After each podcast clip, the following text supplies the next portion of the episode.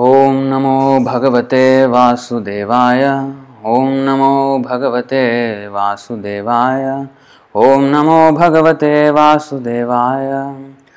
ॐ अज्ञानतिमिरान्धस्य ज्ञानाञ्जनशलाकया चक्षुरुन्मीलितं येन तस्मै श्रीगुरवे नमः।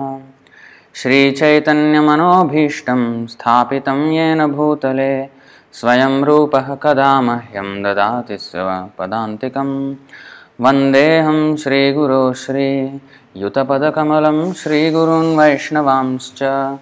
श्रीरूपं साग्रजातं सहगणरघुनाथान्वितं तं सजीवं साद्वैतं सावधूतं परिजनसहितं कृष्णचैतन्यदेवं श्रीराधाकृष्णपादान् सहगणलिता श्रीविशाखान्वितांश्च।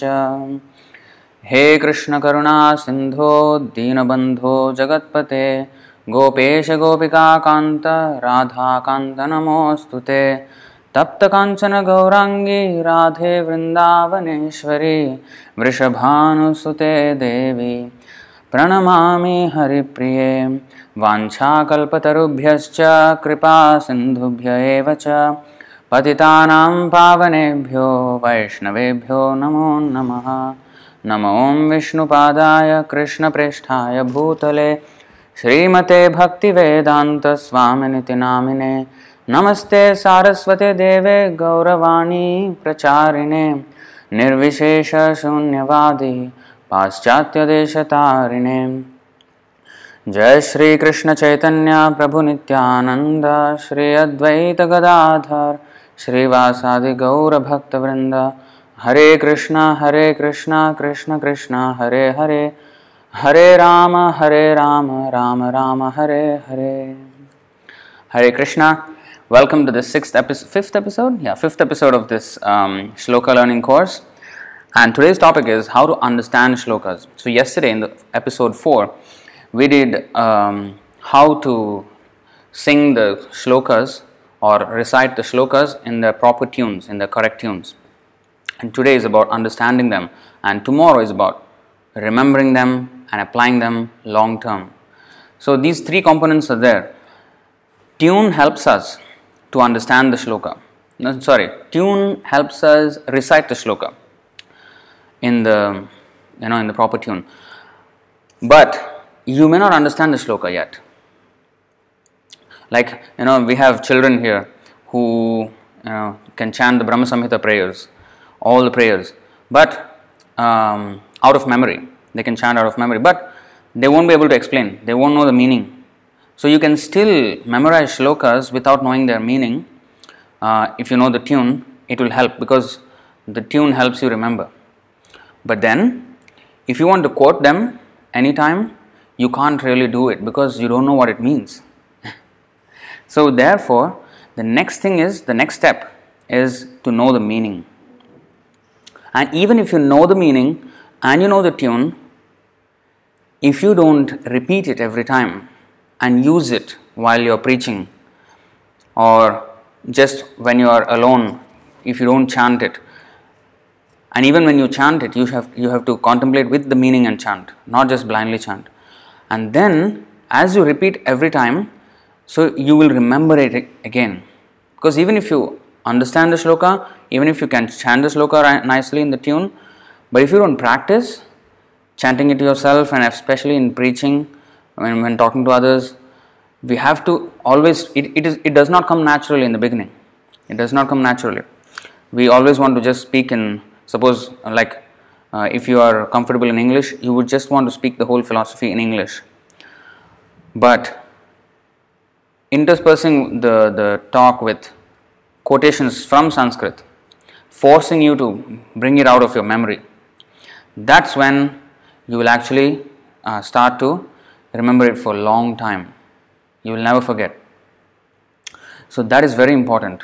So, that's why these three components.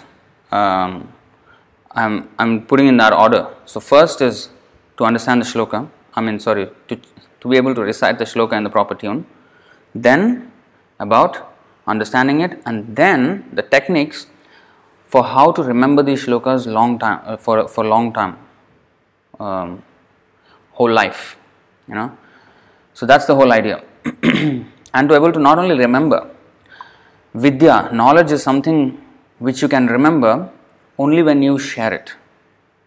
The more you keep it to yourself and not share it, you cannot remember actually. You will forget over time.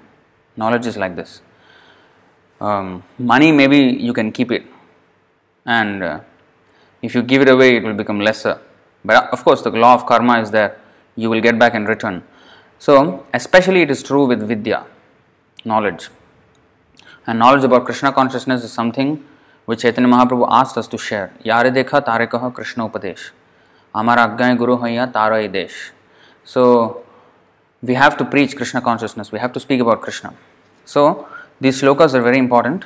So, today's um, topic is how to understand the slokas, understand them, right? so, the um, bridge, the bridge between our current state of knowledge of the slokas, that means almost, let's say we are starting from scratch, we don't know anything. From this point, to the point where we can actually understand. It is basically not just about language because Sanskrit is a foreign language for us now because we don't speak it, we don't write it, we don't use it anymore.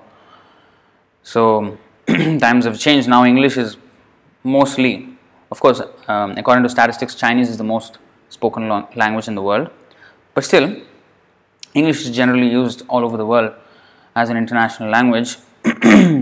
and that has become the norm now. So we have been used to English or other languages or our mother tongue. So to understand the shlokas, basically you have to understand Sanskrit. So we don't have to become a scholar again. That that's not what I'm saying.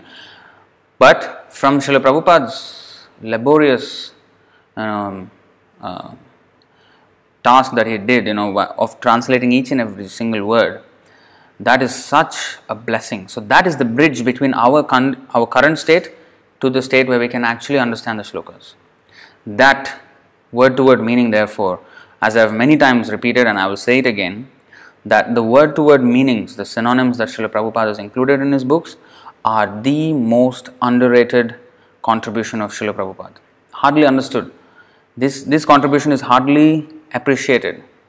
Or appreciated means of course, devotees appreciate Prabhupada's.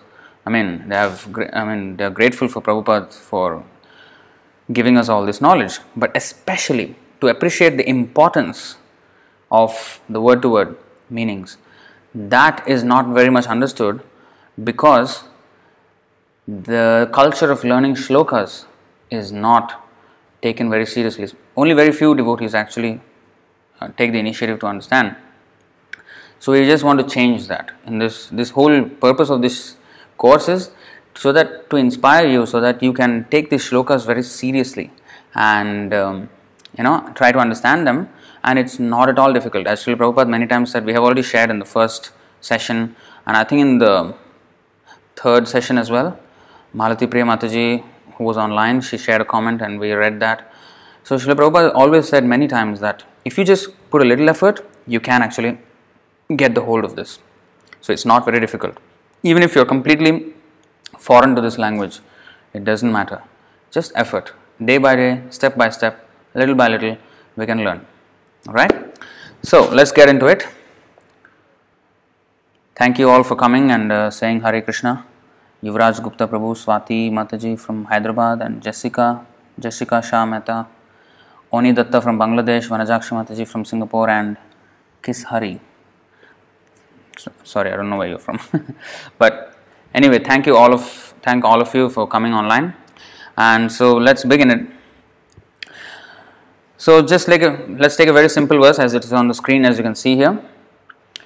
Very basic verse. And when we say basic don't um, think it is very oh uh, yeah it's it's just starting for kindergarten no Prabhupada said, Our knowledge starts at the point where the scientists cannot even imagine.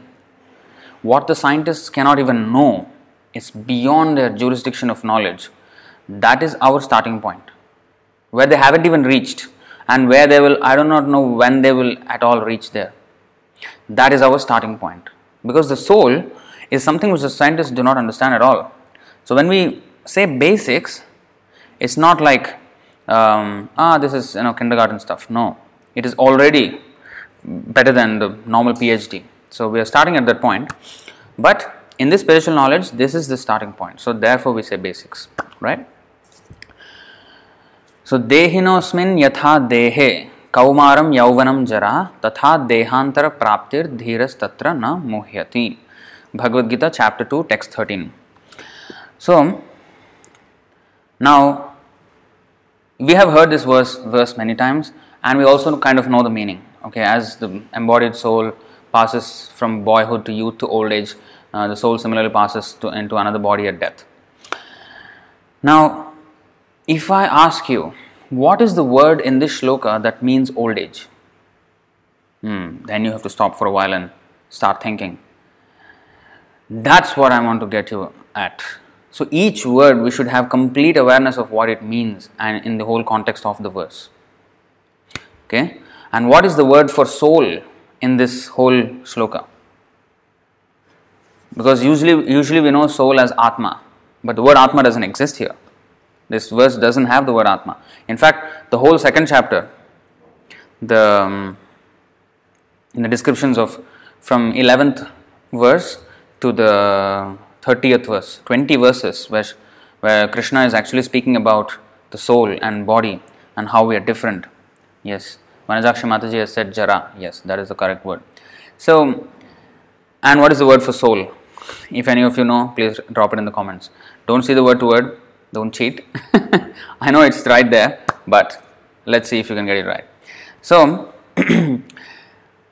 Krishna has spoken from 11th verse to 30th verse about the soul. He never once used the word Atma. Not once. Then, how did he speak about the whole thing? What is the word that he used for soul? You know? I don't know if you can get it right. Any guesses? For what is the word for soul here? So, why I want to question like this is because you, we have to understand that there are many words which can describe the same thing. And one word can describe many things, and many words can describe the same thing. So, in this way, we have to dehina. Yes, that is the word dehina. The first word itself is soul. Why the dehina? Dehina. How is it coming? So there is the word deha and if you see this, this is dehe, that means in the body. Just like in that in that verse that I shared with uh, from Mukundamala Stotra, Krishne tishtati vishwametadakhilam. Uh, Krishne means in Krishna. So deha is body, dehe means in the body. So the root word is deha means body. Dehe means in the body. Dehinah means of the embodied embodied. When you say embodied, that means covered by the body. That means there is something inside which is covered by the body. So the soul is described as something which is covered by the body, of the embodied. That means in the body there is something else, which is actually the person. So that is the word for the soul here. And just we will jump to another verse just to give the context and then come back here. If we go to 222, here Vasamsi Jirnani, okay, not this one. I want to go to here also the word, okay, here there is a word that uh, I want to go to, yes, this one. Next one, 223.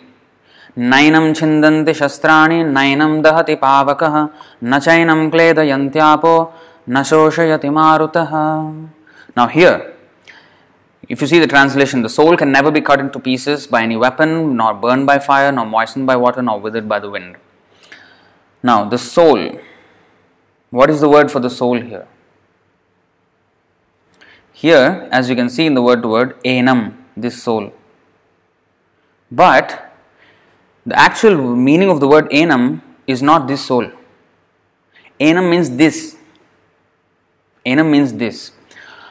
So, why is it translated this soul? Because we need to understand it in the context of the previous verses. Because it's a continuation of a topic. So Krishna is speaking from 11th verse all the way. Actually, 12th verse. 11th verse, he just chastised Arjuna that you are lamenting for a subject matter which no uh, learned person laments. So you are actually a fool by lamenting on this uh, base of the body. So 12th verse is where he actually starts. Natvevaham. You know, there's no time that we uh, have not existed and now we are existing as separate individuals and the future will continue to exist. So that is where the eternality of the soul is beginning to be explained by Krishna. So from 12th verse to 30th verse, he is talking about the soul. So we have to understand this sloka in the context of the previous slokas.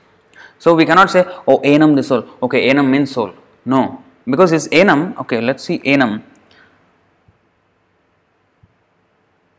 Dictionary. Okay, enam. Um, you see, I do not know if you can see. Maybe I will. What I'll do, I'll increase the font size to that and see if it helps. Enam. Okay, you see that? Enam. You see how many times this particular, this brackets body, this one, Vritasura, the deer calf, these, Lord Brahma against him, the king of heaven Indra, Prahlad Maharaj, about the soul, Krishna. See how many? It is not that Enam means all these things. You see? Enam means this. So, in the context of what is being spoken about, therefore, we have to understand. So, we have to be careful when we are going to this word to word. Uh, so, we have to understand it in the context of the previous verses sometimes. Uh, sometimes it is quite clear, straight, straight up, but sometimes you need context, and that's where we need to understand the full translations of the previous verses as well. Now, here is where it can get a little dangerous if we are not careful, because one single word okay okay enam is quite a simple word it's, it just means this but there are words in sanskrit which can mean many things and which is the correct meaning of that word which should be taken in the in this particular in, in a particular sloka or a context is to be understood only from a pure devotee because there is a you know uh, shankaracharya he has propagated mayavadi philosophy impersonalistic philosophy and what he did in fact was manipulate the Sanskrit grammar. He manipulated the Sanskrit grammar to churn out meanings which were not actually intended, but you can churn out that meaning because of the many many meanings that a word can have. So he chose the meaning which was obscure. It was not the real intended meaning, but he chose another meaning and then got to another uh, conclusion, and he preached that conclusion. Therefore, Srila Prabhupada did not want us to become big, big Sanskrit scholars. Uh, in fact, there was one uh, devotee, I don't know if it, if it was Achyutananda Prabhu or somebody, I don't know who, Achyutananda Swami or I do not know who exactly, but he wanted to, he asked Prabhupada that uh, Srila Prabhupada, please uh, bless me so that I can become, I'm trying to study Sanskrit under this, this I don't know who, somebody was learning under. So he said, I'm learning under this particular person, uh, so um, because you are my guru, so please bless me uh, that I would be successful in my Sanskrit study. So Prabhupada said, Yeah, I'll give you my blessings to go to hell. So, because why he said that? because if we try to become too much of a Sanskrit scholar and override Srila Prabhupada, hmm? oh, no, no, Prabhupada, you know, just like I'll give you an example. I'll give you an example. There was one devotee who left the movement because of this Sanskrit. Uh, he thought he was a big Sanskrit scholar. Hmm. You see this verse 15 6, chapter 15, text 6. Hmm? न तद्भासयते सूर्यो न शशाङ्को न पावकः यद्गत्वा न निवर्तन्ते तद्धाम परमं मम You see the translation of it. That supreme abode of mine is not illumined by the sun or moon, nor by fire or electricity. Those who reach it never return to this material world. That word is interesting electricity. See that? Now, if you see the Sanskrit, because obviously electricity as we know it today is not in existence when Krishna spoke the Bhagavad Gita. The word is pavakaha, which Prabhupada translated as, sorry, electricity. Fire, comma, electricity. Pavakaha means actually fire. But he also added the word electricity here because fire can be manipulated into electricity, electricity can be manipulated into fire. So, just that, you know, when he says there is no sun, there is no moon, there is no fire, then you may think, oh, maybe there is electricity in the, in, in the spiritual world. So, he put that also aside. No. And Pavakaha, fire, can also mean electricity. Of course, we have heater, we have, of course, cooling also. So the temperature can be manipulated by electricity, right? And if you see, electricity is in existence. It is not that, you know, what is that? Who's the one who created, I mean, invented electricity? What is his name, that scientist? Maybe you can put it in the comments. So, uh, I forget. we learned this in the school, but I tend to forget it. So, anyway, so electricity is always there. It is not. It is not that something he invented. That scientist. Like for example, lightning. What is the lightning? It is electricity, and that is also fire. It burns, right? So electricity is always in existence. It's not that we have invented something. Benjamin Franklin. Thank you, Vishnu Teja. okay, I'm totally cut off from this scientific world for so long now. I've forgotten all these things. So anyway, so. Um, Benjamin Franklin, he's not the he's not the one who has created electricity. No. We cannot, we cannot at any time create something which is already not there. For example, the, the, the system of broadcast, now we have this Facebook Live. This was already in existence, and Sanjaya could see the battlefield of Kurukshetra and narrated to Dhritarashtra, the blind king. How? He was in the palace, Sanjaya was in the palace, but by the mercy of Vyasadeva, he had this ability to see the broadcasting power he has got. Mm. Not the broadcasting, but the reception of the broadcast. So Vyasadeva has given him that divya drishti, that that um, that uh, vision, the power to see what was relayed, you know, so far away. From Hastinapur to Kurukshetra, it is quite a distance. You can't see anything from Hastinapur to, to Kurukshetra, but he could see. So these systems are already in place. It's not that we have invented anything. So to think that, oh, this, you know, Prabhupada has translated wrongly, you know, Pavaka means fire, why did it say electricity? Uh, this kind of things will ruin our spiritual life. Therefore, we should not try to supersede Prabhupada and say, oh, Prabhupada actually translated wrongly. No, he never translates wrongly. Remember one thing, Srila Prabhupada said to one guest when this, this happened. So I have already narrated this before. So this guest was asking, wow, Prabhupada, your books are so nice and perfect, you know, I'm, I'm really enjoying your books. Then Prabhupada said, um, no, those are not my books, they are Krishna's books. They are Krishna's books. You know, they are not my books.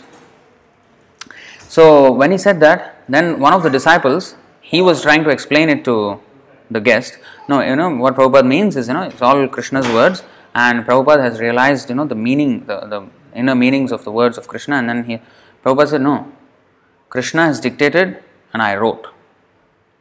So we should never take Srila Prabhupada's words to be just like uh, just like maybe you know an ordinary soul who is trying to share his realizations of whatever his state of realization is. No, he is talking from a platform which is completely dictated by Krishna. If you know, there is in the um, Gaudiya Vaishnava Sampradaya, there is uh, Baladev Vidyabhushan, who is the guru of not exactly the actually um, Jagannath Das Babaji's guru was Vishwanath Chakravarti Thakur and his contemporary was Baladev Vidyabhushan and he is also coming in the Gaudiya Vaishnava Sampradaya only. And Baladev Vidyabhushan wrote a commentary on the Vedanta Sutra. It was a story, it is a, it is a episode by itself, what happened, why he had to write. So anyway, the, the point I'm trying to make is when he had to write, uh, Govinda Devji, Radha Govindev. So Govindev is Rupa Goswami's deity. So they have been shifted to Jaipur now uh, during the Muslim invasion that time. So the deities were carried from Vrindavan all the way to Jaipur and now they are still in Jaipur there. So the Govindadev deity was actually dictating to him what to write and he was just writing the dictation of Govindadev. It is not that he, did not understand what Govindadev was saying. Of course he understood. But it was directly the words of Govindadevji and as he was dictating, he was writing. So when pure devotees write, that's why it is said in the CC, Chaitanya Charitamrita Adilila, chapter 2, text 86. If we go, I have shown this many times, but it is always good to reiterate because we should never, never at all understand or misunderstand that the spiritual master is an ordinary soul. So you see this verse Brahma Pramad Vipralipsa uh, Karana Patav Arsha Vigya Vakyanahi Dosha Eshab. Mistakes, illusions, cheating, and defective perception do not occur in the sayings of the authoritative sages. Now, just remember this mistakes, illusions, cheating, and defective perception do not occur in the sayings of authoritative sages. Just remember that. I'll go to another verse which is very similar.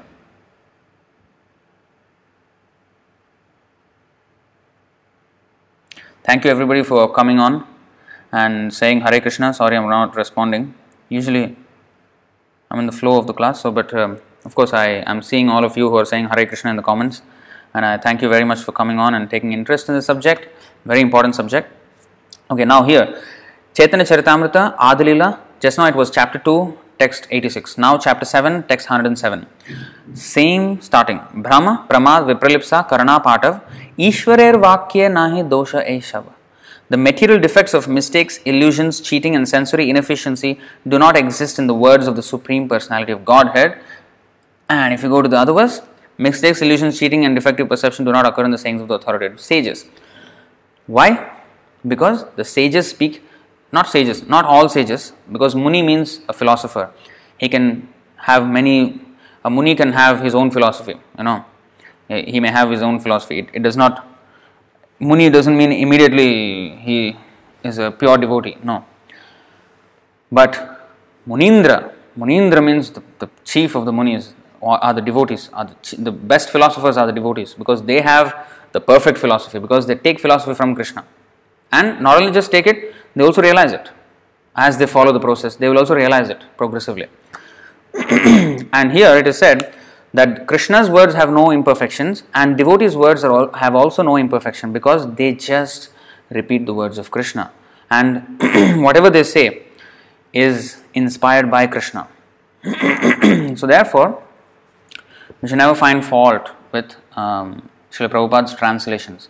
Even though with our so called Sanskrit uh, scholarship, we may understand it differently, but this secret of Bhagavad Gita is not in the language. Is not in the language. Why we are learning language then? Why we are learning the Sanskrit? All yes, it will help.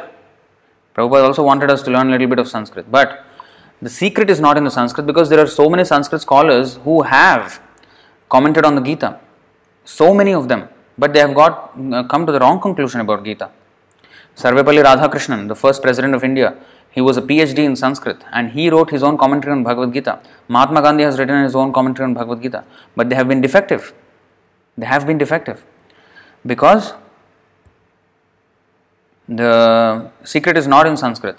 You see, fourth chapter third verse स एवायम मैं आतेद्य योग प्रोक्त पुरातन भक्तोसी मे सखाचेति रहस्यम ही तदुत्तम that very ancient science of the relationship with the supreme is today told by me to you because you are my devotee as well as my friend and and can therefore understand the transcendental mystery of the science Krishna said भक्तोसी मे सखाचेति रहस्यम Rahasyam means secret. And you can understand Arjuna because your Bhaktosime sakhacheti you are my devotee as well as my friend. He did not say, because Arjuna, you are the greatest Sanskrit scholar in, the, in today's age, therefore I am speak, speaking to you because this Sanskrit can only be understood by you. No, he never said that. In fact, he was not a Brahmin, he was not a Pandit. Arjun was not a Pandit, he was not a sannyasi, he was never a brahmachari.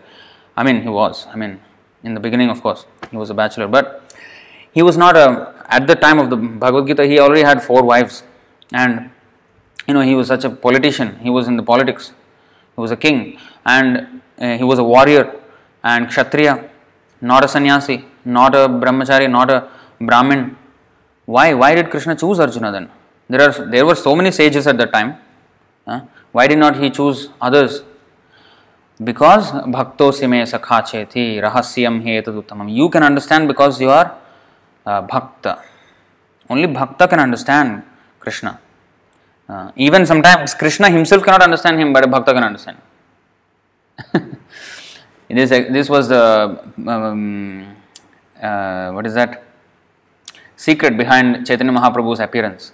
Krishna could not understand how come Radharani is having such happiness and she's having such attractiveness that she can attract me. I am already Atma Rama. I am so self-sufficient, self-sufficient in my own happiness. I don't need anything to make me happy. I'm already, and people actually become happy by chanting even my name. Ramante yogino nante satyanande chitatmani iti rama padena asau param brahma vidhiyate. So the yogis they chant my name and they get happiness just by, by chanting my name. So I am the source of happiness for everybody. Rama means the reservoir of pleasure. He is the reservoir of pleasure. But Krishna was thinking in this way. Actually, Chaitanya Charitamrita explains this in the beginning.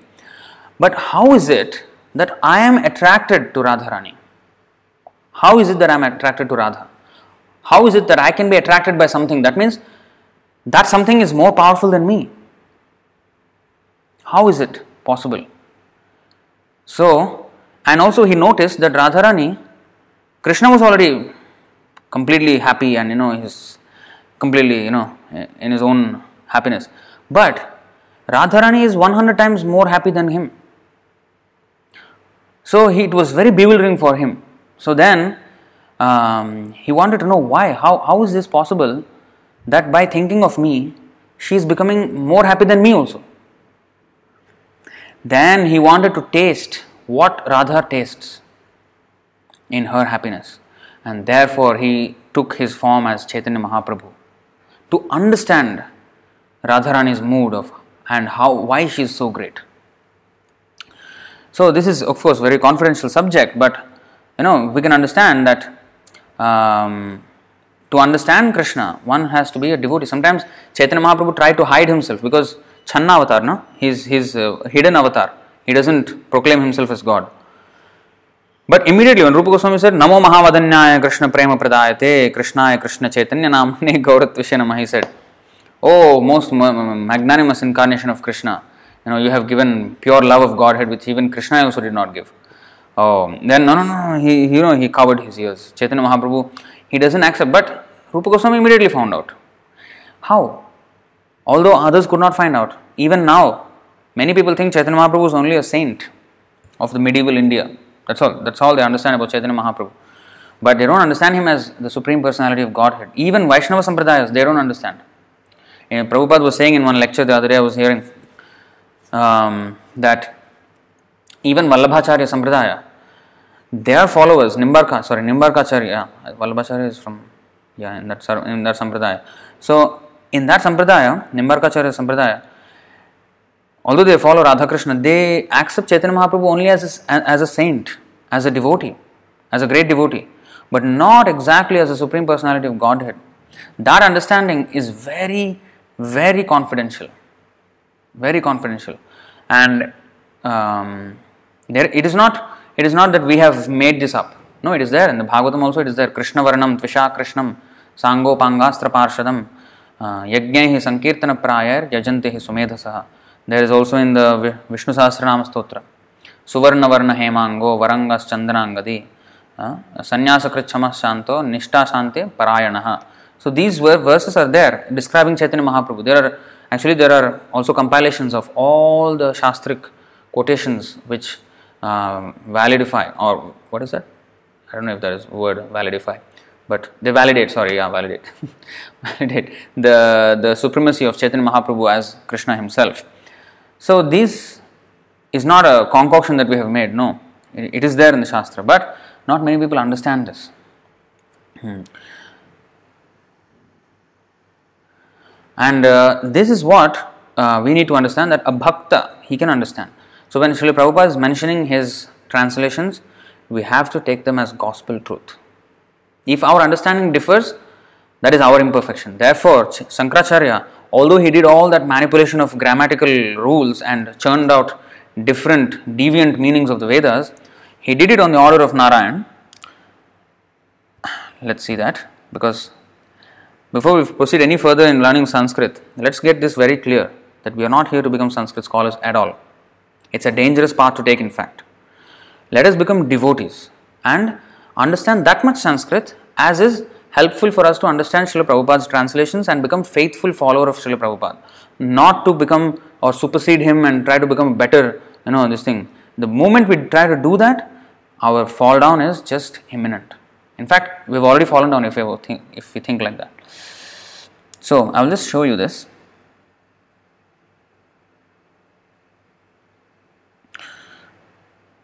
Shankaracharya's mission is a thankless mission. You see, this is from the Chaitanya Charitamrita Adilila chapter 7, text 109 and 110, and in the 110 we will find so many quotations in the purport. Sripad Shankaracharya has described all the Vedic literatures in terms of indirect meanings. One who hears such explanations is ruined. Taha Shravane Nashahoy Sarvakarya. Same. Shankaracharya is not at fault, for it is under the order of the Supreme Personality of Godhead that he has covered the real purpose of the Vedas. Hmm. See, Shankaracharya is not at fault. You see this now. In the purport here, you see this. This is confirmed in the Padma Puran in the words of Lord Shiva himself.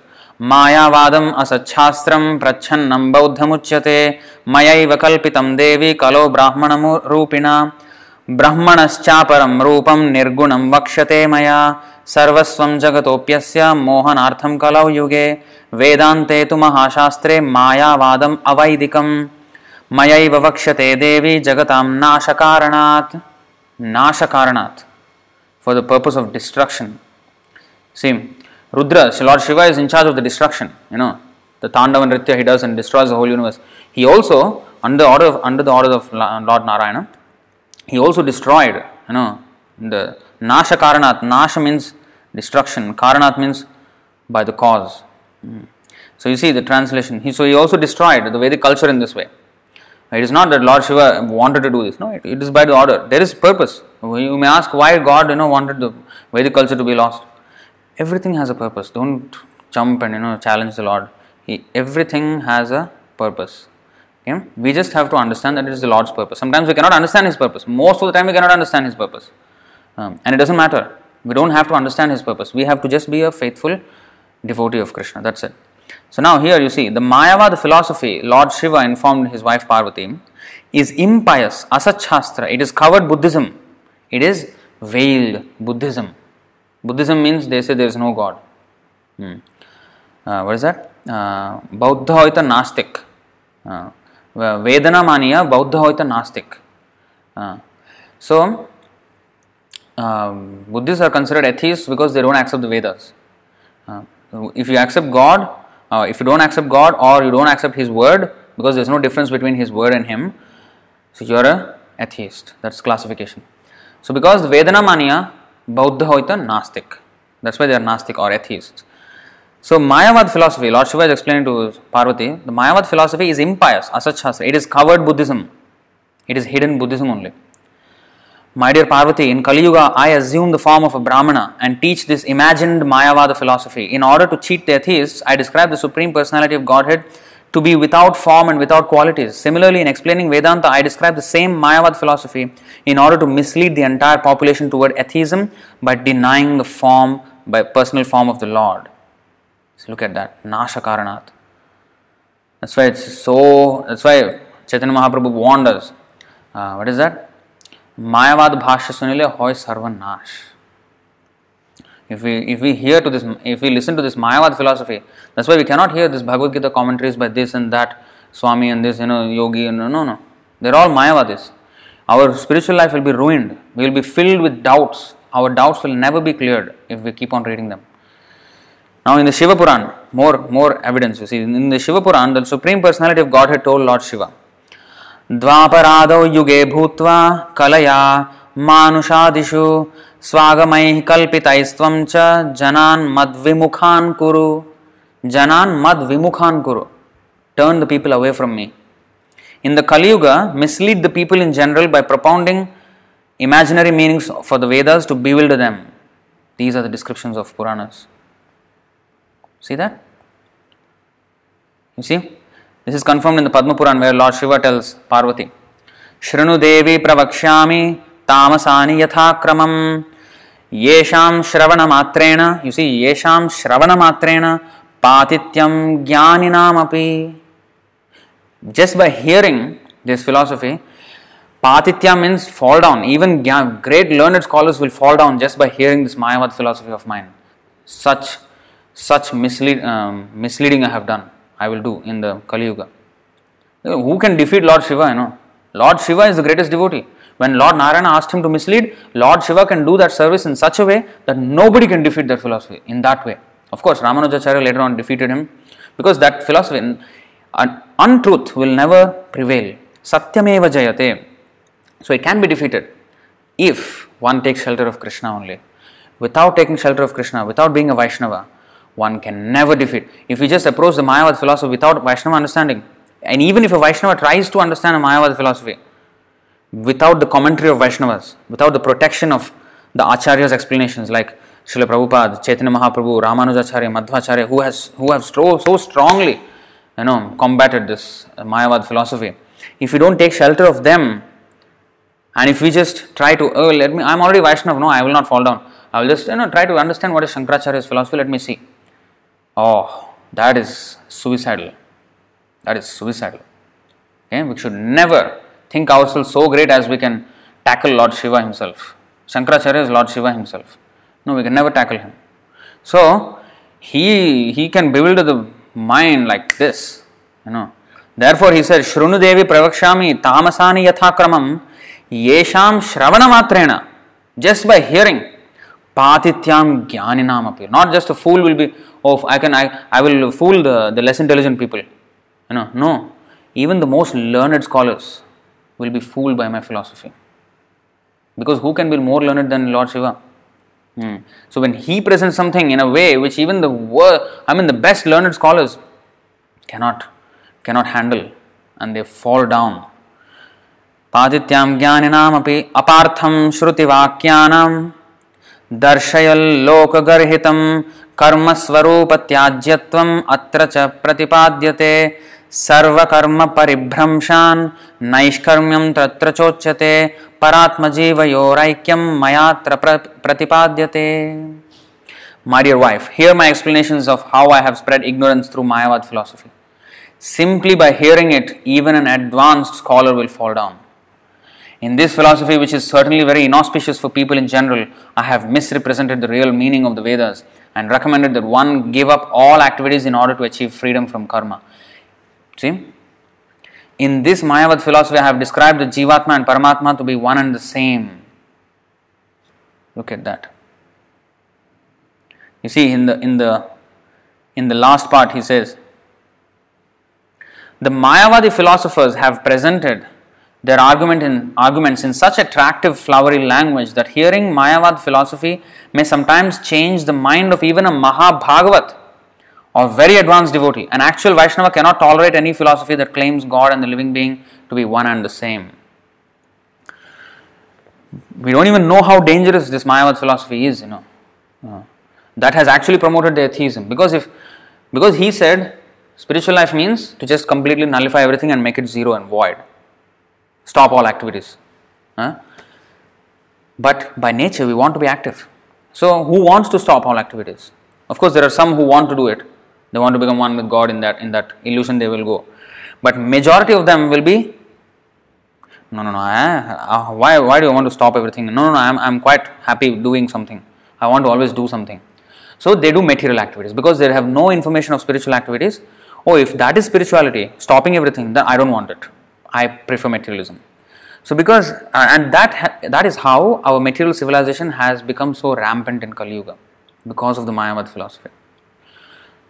So therefore, Shankaracharya himself said in his poem Mohamudgara, he said. Um, भज गोविंदम भज गोविंदम गोविंदम भज मूढ़मते संप्राप्ते सन्निहिते काले नहीं नहीं रक्षति दुक्रिन करणे दुक्रिन करणे means the grammatical manipulation dukrin means it's one of the grammatical um, uh, parts of grammar anyway grammatical study vyakaran so dukrin karane means with all this grammatical manipulation, I have changed this meaning. Samprapte sannihite kale nahi nahi rakshati. Dukrin karane. This philosophy of Mayavad that I have done, this manipulation of grammar and churning out improper meanings, this Mayavad philosophy will not help you at the time of death. Bhajagovindam, Bhajagovindam, Bhaja Govindam, Govindam Bhajam Mudhamate. Oh foolish fellow, the mate means mind. You know, oh, oh foolish mind, you worship Govinda, worship Govinda, worship Govinda. Huh?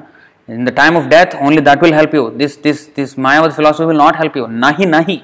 He means certainly. Na means not. Certainly not. Certainly not. Nahi nahi.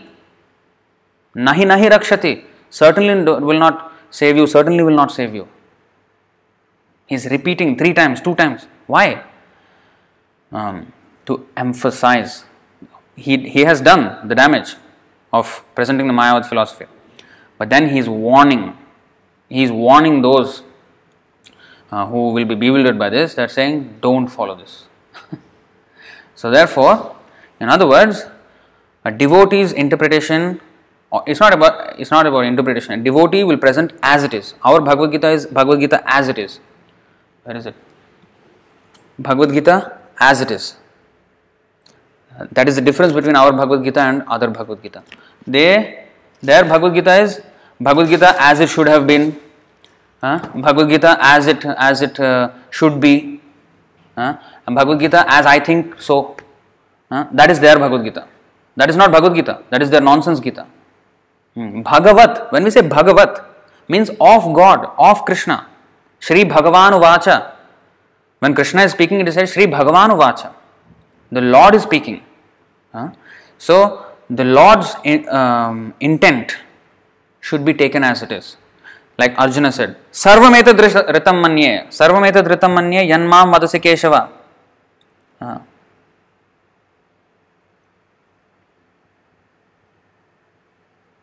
You see this? सर्वमेतदृतं मन्ये यन्मां वदसि केशव न हि ते भगवन् व्यक्तिं विदुर्देवा न दानवाः O Krishna, I totally accept as truth all that you have told me. Neither the demigods nor the demons, O Lord, can understand your personality.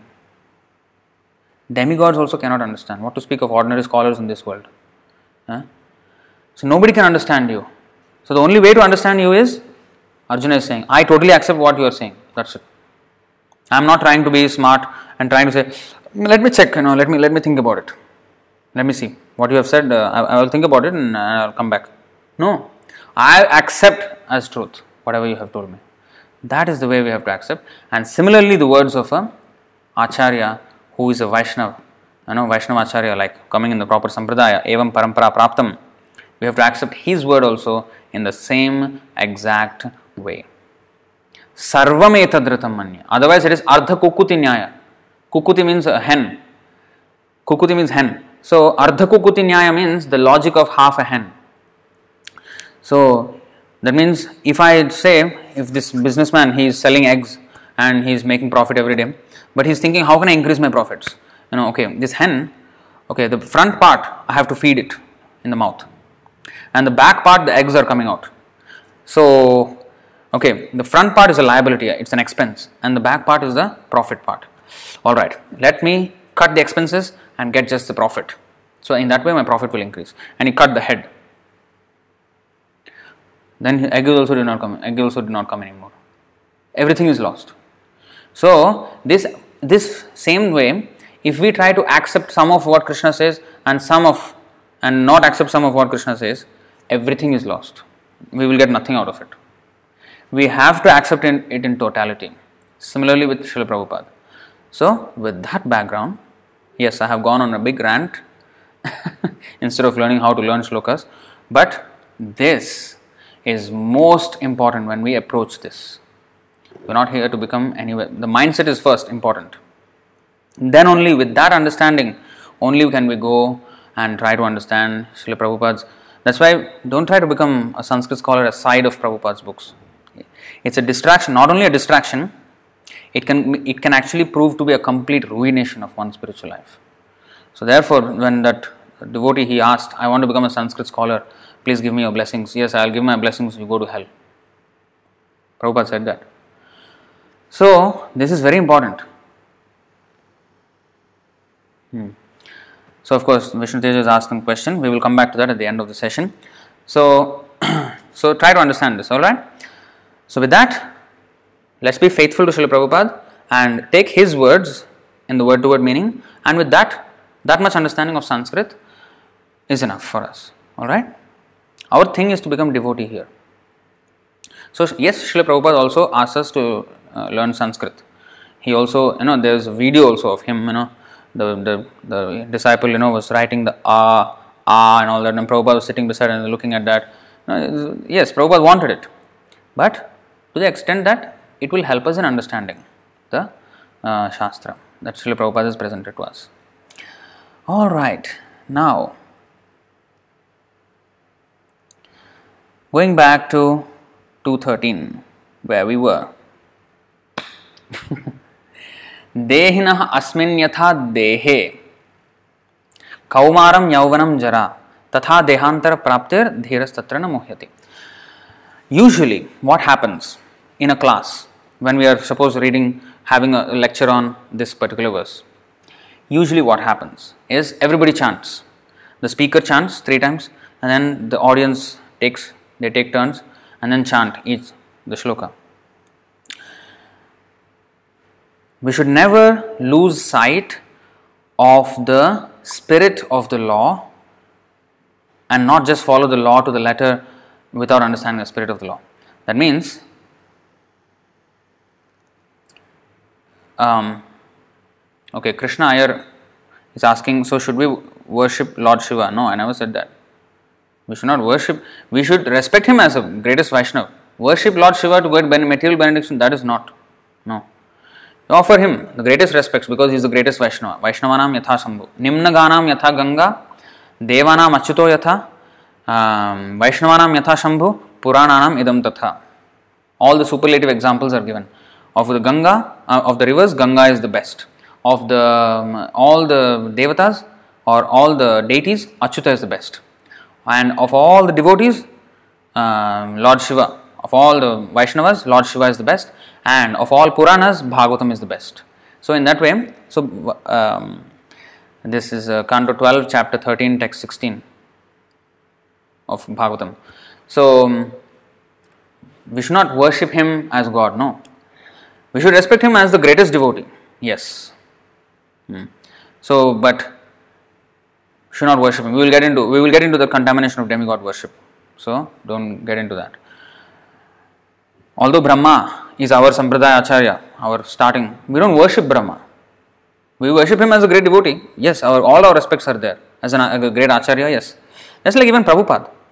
We worship Prabhupada, Guru Puja, yes. But it's not that, oh, Prabhupada is Krishna now. No, that we don't say. That we don't say. So, but with demigods, it is easy to get into that mode because it is the long conditioning of our Hindu kind of, you know, this thing. So they have started worshipping the devatas and then started to equate, and then it, it will, even if we don't think in that way, it may others may see us. Oh, Hare Krishna devotees also worshipping Lord Shiva, you know, you know. And so it is, it is, you know, Lord Shiva is also same Krishna. No, so we are misleading others. So what we will do what Srila Prabhupada asks us to do. So Srila Prabhupada told us how to worship Krishna, and we will follow that path. Hmm? So coming back to this point. Now, so in this verse, so what happens in the class is everybody chants and take turns, but we don't understand or we don't try to understand why Srila Prabhupada set up this method that the speaker chants three times and then all the audience chants. Why? Not just that, well, just chant and then forget it. No, it is that by the everybody is repeating so that we also repeat and try to memorize the verse in that time memorize the verse in that time uh, try to get the hold of the words in the verse so with this understanding we have to apply so that's why actually Srila Prabhupada started it now we are do we are doing it but if we don't understand that this is the reason why we do it oh in Hare Krishna temples they everybody does like this but why we do like this nobody knows you know like that story of the black cat. You know, I think I've many times told this. You know, this uh, lady, so she was newly married into this house. So she saw her mother in law.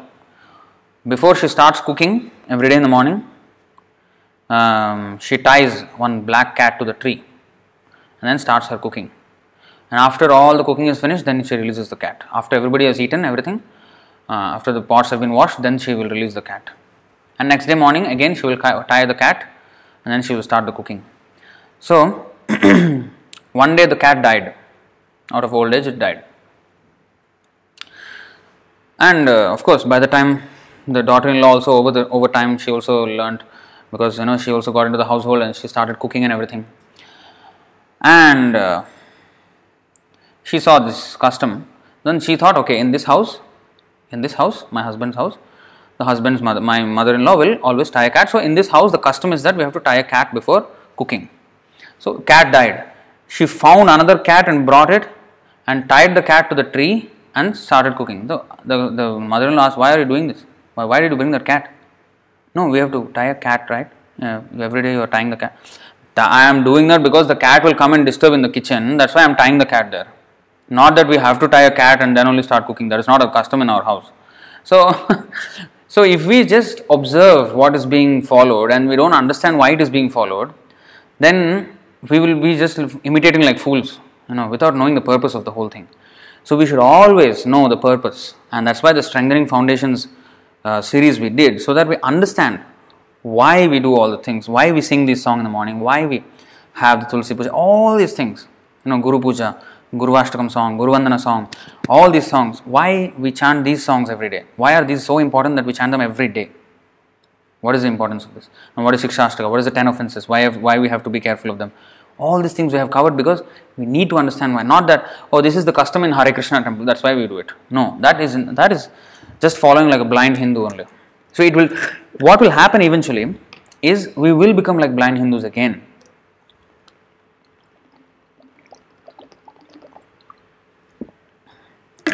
We will become like blind Hindus if we just follow without knowing what we are doing.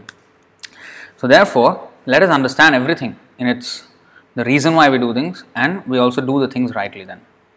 So the verse is chanted and then we look at the uh, word to word meaning. So after everybody chants in the class, then we look at the word to word meaning and we repeat. Then everybody repeats. And then we go to the translation.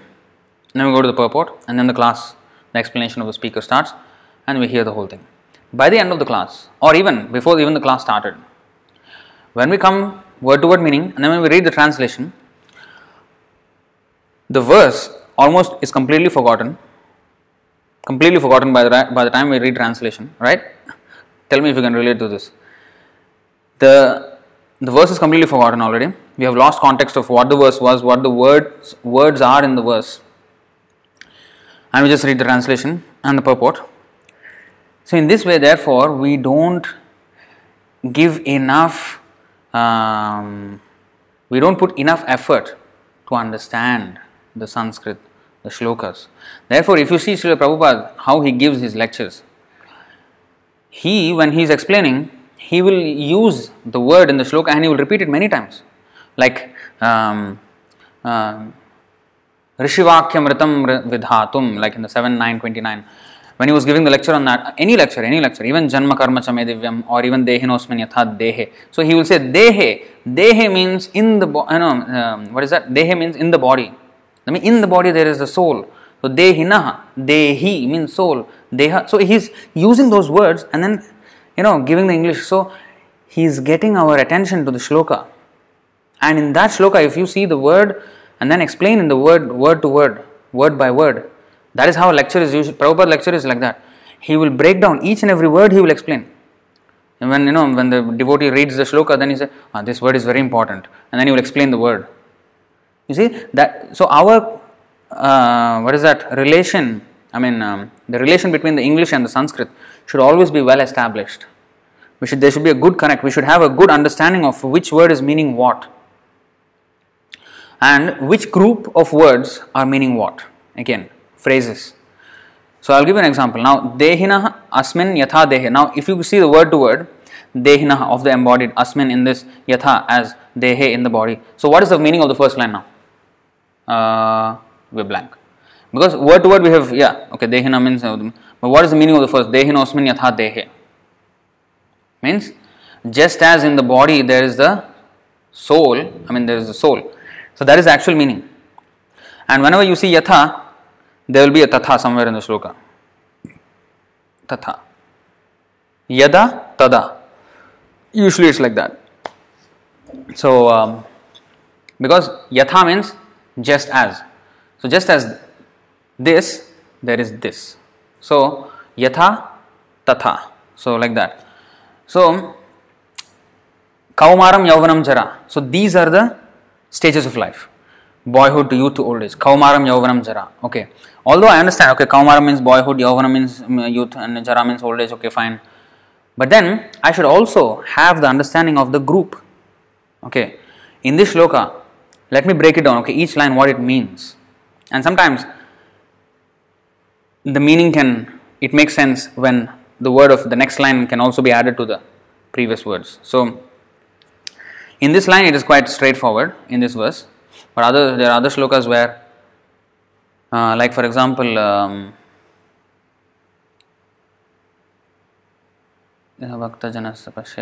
um, what is it? Krishneti yasya giritam manasadriyeta dikshasti chet pranatibhyascha bhajantami. No, this is also quite clear.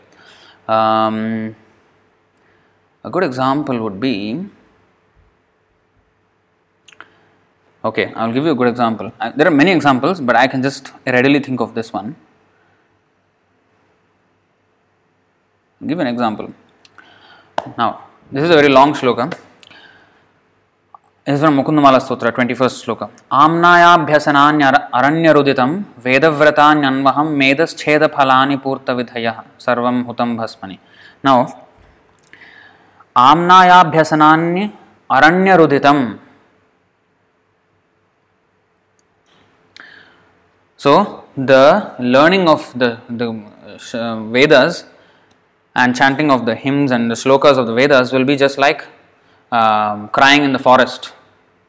It will be just, um, it will be equal to crying in the forest only. This is all, these are all different examples of things if we do, but if we don't have bhakti for Narayana, and if we do all these things, they will just have some material benefits maybe, but nothing more than that or they may prove to be utterly futile. So this verse is like it's a very beautiful verse actually. So he's saying Amnayabhyasanan aranyaruditam vedavratanyanvaham पूर्तविधय सर्व हुत भस्मने। तीर्थावगाहन अवगाहना चगजस्नान विना यद द्वंद्वांभोरुह संस्मृति विजयते देवस्य Narayana okay we will actually will learn let's see the meaning because this is also in the context of what we are doing now because if you do all the things but if you don't develop our devotion our understanding our attention in the class or our attention in service and everything then we are doing all these things it is just to you know, just like you see now, now this, this translation. All glories to Lord Narayan. Without remembrance of without remembrance of his lotus feet, recitation of scripture is merely crying in the wilderness. Hmm? If you recite scriptures, you know, now we are reciting slokas, we are learning how to memorize and recite slokas. If we're doing this, you know, if, if it is if it's not coming, uh, getting us to the point of remembering Krishna, and also even like what I'm saying, the class, you know, we are doing all these things, repeating the verse and then word to word meaning and then translation. But if it is not getting our attention to the words of Krishna there, that is that are being described in the verse, you know, it's like crying in the wilderness. They don't give us the benefit, you know. The benefit is that we, you know, we read and uh, hear those words and understand and advance in our devotion. So that's the whole point.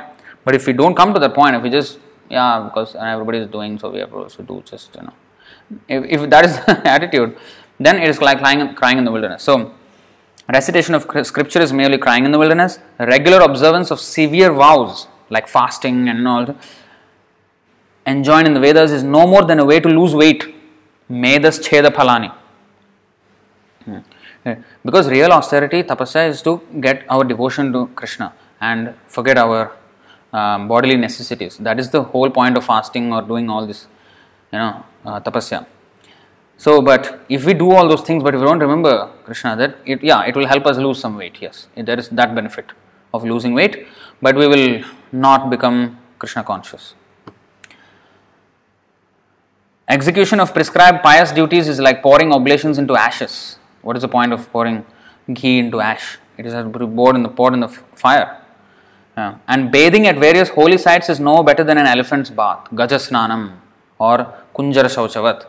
So that means um, elephant, you know, he will he will go into the river and you know he will spray so much water on itself for one hour. He will bathe, you know, bathe and bathe, and then come back onto the sand and then put sand all over his body immediately. So what is the point of taking a bath like that? So that is the explanation given if you don't. So, of course, that is also in context, but I want to actually show you the structure of the verse. You see here, Amnaya Bhyasanani Aranya Ruditam. This is quite clear, okay. Amnaya Bhyasanani means, Amnaya means Vedas of the revealed scriptures. Amnaya means of the revealed scriptures. Abhyasanani means practicing or reciting. Aranya Ruditam means, Aranya means forest, Ruditam means crying, crying in the wilderness. Okay, understood. Now, Veda Vratanyanvaham Vedavratanyanvaham by itself doesn't have much meaning. Anvaham means daily. Vedavratani means the following of Vedic rituals daily. So if we take the whole word, uh, the whole line of this verse, shloka, uh, what is that? Amnayabhyasananyaranyaruditam Vedavratanyanvaham.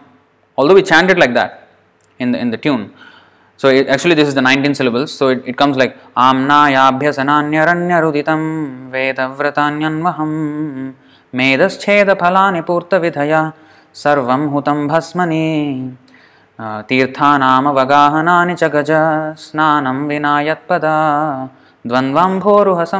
विजयते देव स Narayan So this is the actual um, shloka. So now just the Vedavratanyanvaham doesn't tell us anything. That means daily following of the Veda Vratas, the, the vows or the austerities mentioned in the Vedas. So what about them? The next line, Medas Cheda Phalani. Meda means fat. Fat. You know. Yes, just, yeah. The fat. So to lose weight, to lose our fat. You know, Medas Cheda. Cheda means to give up, to shed. To shed the fat Phalani means the fruits. The fruit of following daily the severe austerities and vows of in the mentioned in the Vedas will just um, cause us to lose some fat in our, in our body. So the group of words that are together is this in fact. Uh, this Vedavratanyanvaham Medas Cheda Phalani. That means that in the translation regular observance of this one. Regular observance of severe vows enjoined in the Vedas is no more than a way to lose weight. You see that? So we should know which group of words have been in the translation uh, translated to one particular part of the translation. Not just word to word meaning is one thing, yes. That is good to understand each word, okay, what it means. And then that word is used in this context and then that group of words actually means this. Hmm. Just like if I say this painting is beautiful. Just like saying a very crude example. In English, it is just, see, Sanskrit is just a language. It's a language. So, what we would say in English can be said in Sanskrit. So, what has been said in Sanskrit that means this in English? That's all we need, we need to understand. So uh, this painting is beautiful if I say. So if I if I just okay if I know that if, suppose you are from another language maybe your language is Hindi and you don't understand English and if somebody translates for you okay beautiful means sundar painting means um, maybe chitra you know like this so uh, so if he translates so by chitra itself you won't understand much and then by by sundar you won't understand much but ye yah chitra sundar hai so in in that way okay then i understand the whole thing so yah chitra sundar hai that means this painting is beautiful painting is is is this beautiful is this but then together is this. So, of course, in, in this sentence is quite straightforward, but in the verse, we should also similarly, it's also straightforward. It's just that we need to know which group of words form which part of the translation. Hmm. So, now here it is said in the in the Veda Vratani. Veda means Vedic. Vratani, vows of austerity. Anu aham, daily. Medah, of fat. Cheda, removal. Fat removal. They go to what? Liposuction or something. Is, if you do some Veda Vrata, you will get uh, rid of fat. but that is not the uh, Phalani, whose result. Then the Purta Vidhaya, that is different again.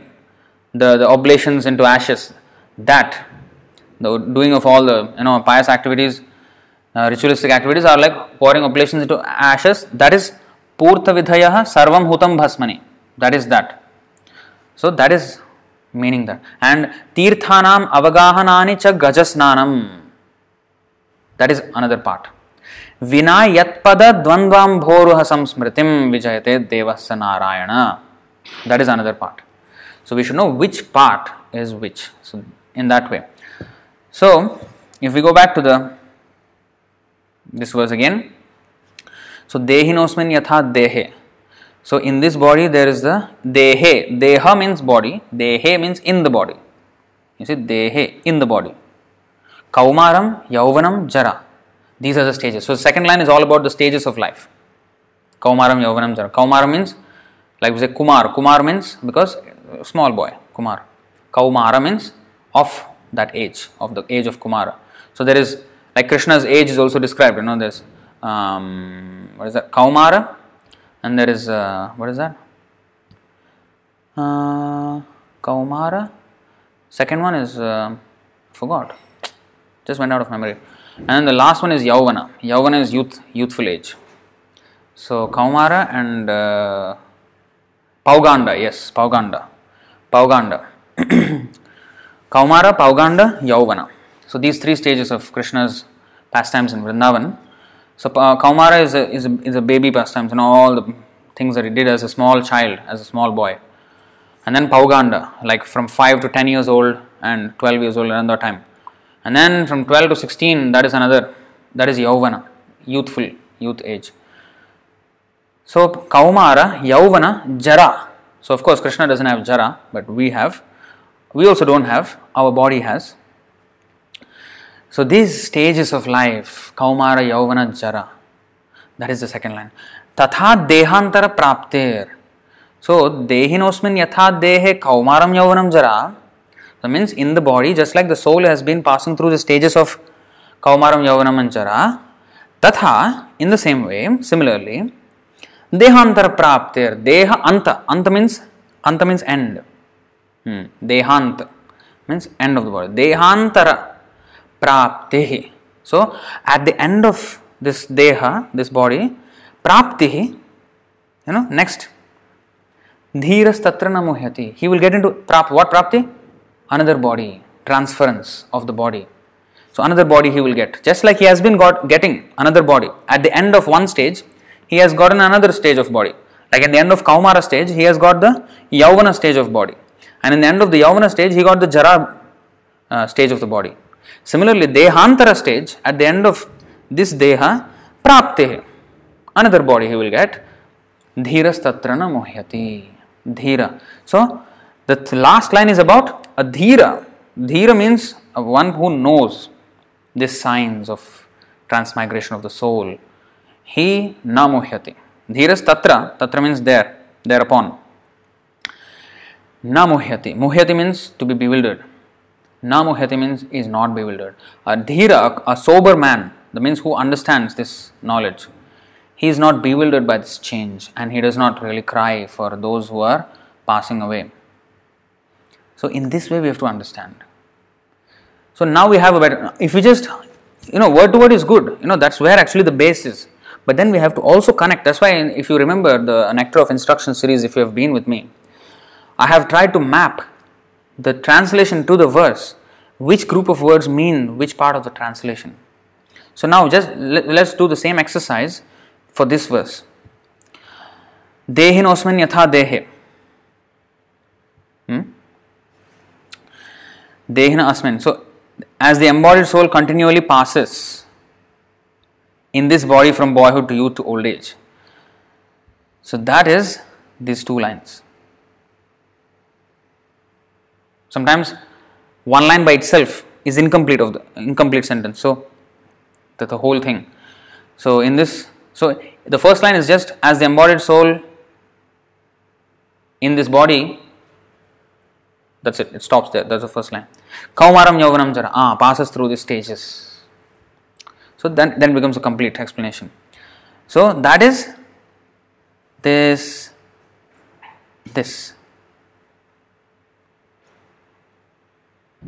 Now, two lines done. Tatha Dehantar Praptir. This third line is the soul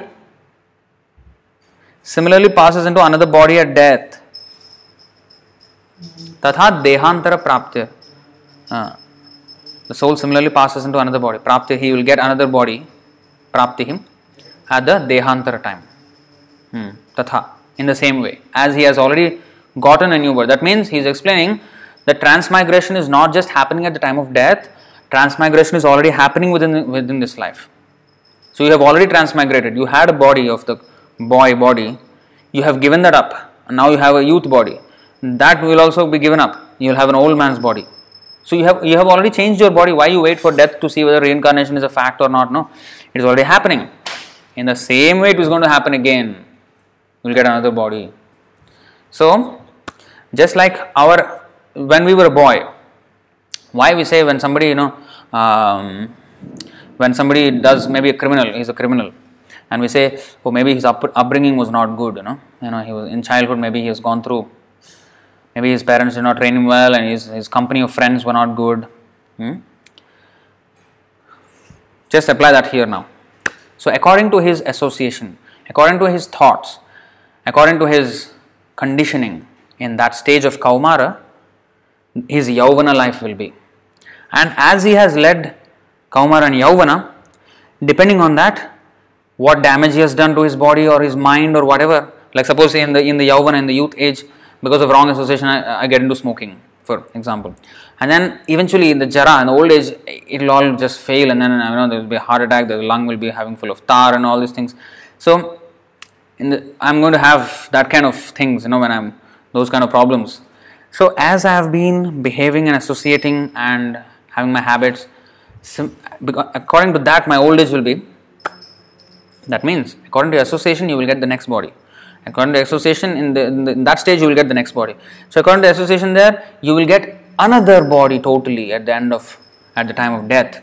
So, the next body will depend on what we have done in this life, what upbringing, what you know when we say upbringing why oh that person's upbringing was not nice probably he was with gangsters or his broken families or maybe the father was not good or mother was not good you know then he became like oh maybe they're very cultured family therefore you know he's come up you know very nicely and you know he has been trained nicely whatever whichever way the association that he has in one stage of his life determines how his activities will be in the other next stage of life and that association again propels to the next stage similarly the association that we have gone through in the entire life in this term will determine our next existence. That is exactly Karanam Gunasangosya uh, Sadasad Yoni Janmasu.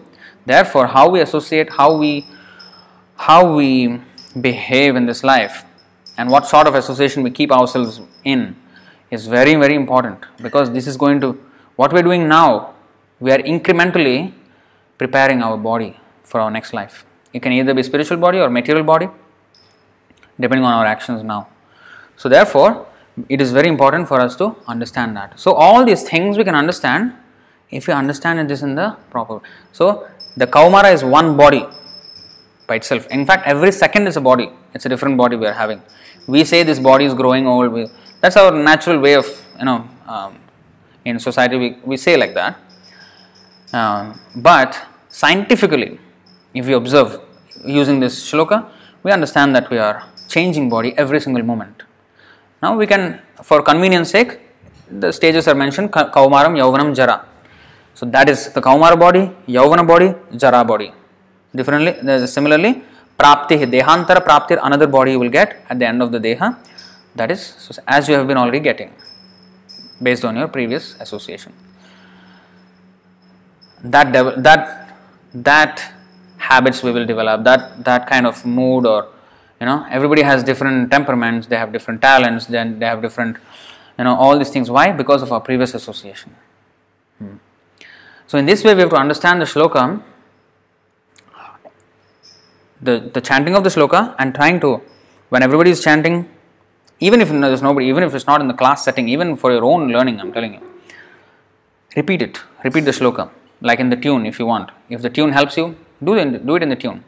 So in the comments let me know if you if any of you have seen the the sheet the link that i gave you yesterday the the tunes of for for each of those shlokas you let me know in the comments if you have seen it. Because i want you to see that and that will be helpful so let me know if you have seen it actually who have seen it please let me know in the comments so um, so we have given that so that will help you but then that is that will help you remember the sloka because the, of the tune. But then the next stage of remembrance is the understanding. Understanding. When you understand something, you will have a greater retention of it. And then when you experience it, realization, even more. Even more. So, of course, we don't say that, oh, wait until you die and then you will understand the shloka of uh, chapter 2, text 13. because you have to experience it, right? So the dehantara, and then you have to experience the dehantara, then you will understand what is reincarnation. Until then, just wait. No, we're not saying that, but we can realize it as we have. That's why the stages are there. Kaumara. Yeah, I have. I was a boy. Yes, I could, you know, climb, you know, pillars like this. I, I was like a monkey when I was a boy. So we used to have, we used to do so many things when we were boys. Now I can't do all those things. So the body has changed, and my mentality then and my mentality now is different. Hmm? So it is a different body. Oh, yes. So the realization. So when we apply, so not just understand it, try to try to put it in our own life. Okay, what what was my experience? Let me corroborate this this explanation to my own experience. All right. Oh, yes, it makes sense. Sometimes though, things which are way above our understanding. Now here, Krishna is actually giving a very simple example that we can understand. We can actually yes, yes, yes. I have I had a boy's body. Yes, and now I have a different body, so that body is no more there. Yes, I can understand this to an extent. So he has given because Krishna has given that example. But some things, like for example, Radha Krishna Leela, or or even other things, like even the creation of the universe or the um, the situation of the planetary systems that are explained in the fifth canto, these are also scientific details that are explained, but we cannot verify with our present senses. So we don't have to necessarily understand all those things. We just we understand that yes, Krishna has created such a glorious universe. You see all these big, big, big, big things, and therefore Krishna is great. Krishna is great is what we need to understand, and I am his servant, eternal servant. I need to serve him. So, just to satisfy our little curiosity, there is these uh, descriptions of you know the, the universe, then this and that and this. But our main business is not to try to figure out everything.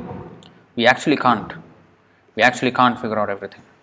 Okay, this universe is just this one universe is so vast. There are trillions of such universes as in the descriptions of the Vedas. So when are we ever going to understand anything? That's why Chaitanya Mahaprabhu said, you know, let's not talk about the three fourths energy which is the spiritual world, Tripad Vibhuti.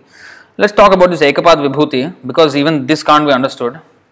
This is itself it is way beyond the you know um, the whole um, uh, comprehension of uh, tiny brains of our uh, as human beings. Uh, just give a little idea, a glimpse of what is this one fourth energy of the material world. So that's what Chaitanya Mahaprabhu said. So that is actually the thing. The main thing is we can never understand Krishna. Our our, our tiny brains, what we can comprehend, we cannot even understand ourselves, you know, properly. We haven't even understood our, we are not the body properly yet. We have heard it many times. Huh?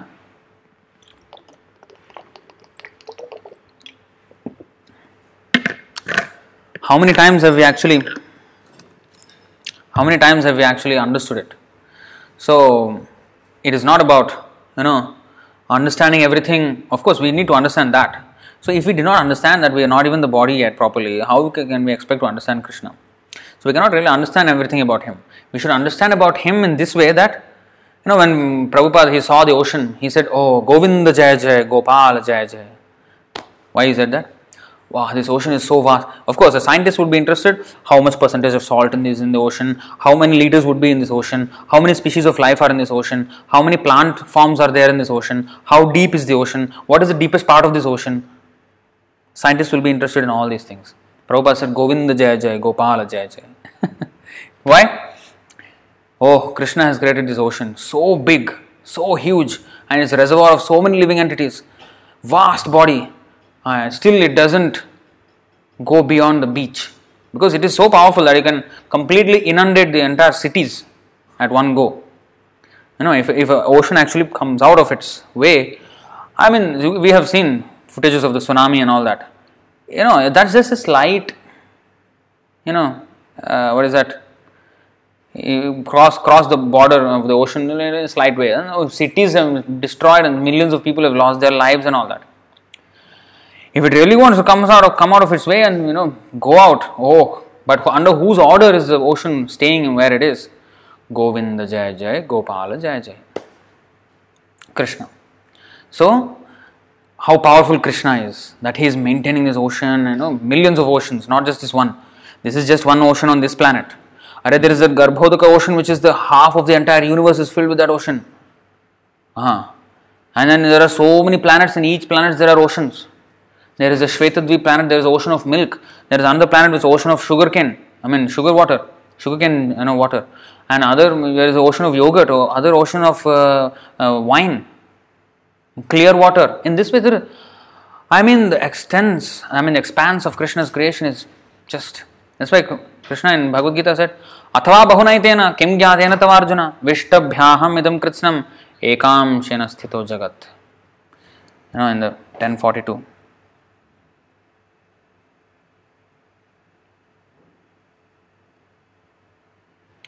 He said, what, But what need is there, Arjuna, for all this detailed knowledge?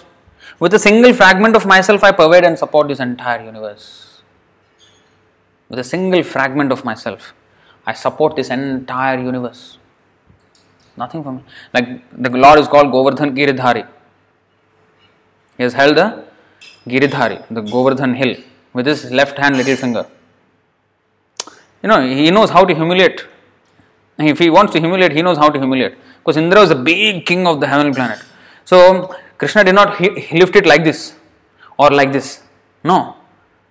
Of the two hands, left hand is less important, right hand is more important. According to Vedas, that's why we do everything regarding with puja and everything right hand. But left hand is you know considered you know, not you know uh, important hand. It is a it is a it is, if you shake hand somebody with left hand, it is considered you know it's a lack of respect. Right hand, right? So everything that is auspicious should be done with right hand. But he he knows how to humiliate Indra. So left hand and not even like this, not even like this, not even like this. Little finger. Just just little finger is enough. Know. so he wants to humiliate Indra. You you big rain and all this Samvartaka clouds, which is the cloud of uh, whole destruction, all that. Little finger is enough. Enough. So he knows how to humiliate Indra. But it is not very wonderful that he can lift the hill with his little finger. Because he is actually Vishwambhar, the entire, you know, this verse. Vishtabhyaham idam kritsnam ekamshena sthito jagat. The entire universe is pervaded just by a single energy of his. He doesn't even personally lift the universe. His energies are taking care of it. His energy is lifting it. And he is, you know, fully he is just playing on his flute and you know playing and that's it he doesn't and everything is going on in complete order. Not that you know because he's playing and everything is out of order everything is chaos. No everything is completely in order. So uh, so krishna is you know great. So that is what we need to understand. Krishna is supreme personality of godhead. All the descriptions of the vedas you know puranas bhagavatam bhagavad gita all this is to make us understand that Krishna is the Supreme Personality of Godhead, I am His eternal servant, I can never be equal to Him, I just need to serve Him in devotional service. So, that is the thing that we need to come to. We're not trying to become big, big scholars or big, big, you know, scientists. We are interested in the what is the uh, ultimate aim of all these things. So we should uh, remember Krishna in this life so that our next life will be we can go back to Krishna. So uh, when learning shlokas, I have only given one example, the very simple verse, but this same thing we have to use in every um, for every single verse in this way. So anything, any verse we take out is, is the same thing. And I'll see. Yes, so many people have seen it.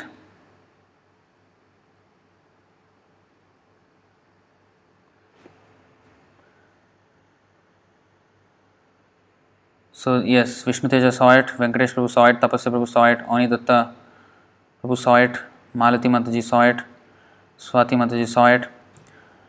Kunti Mataji says she cannot go in. Oh. You actually can. It says it asks you to log in, really.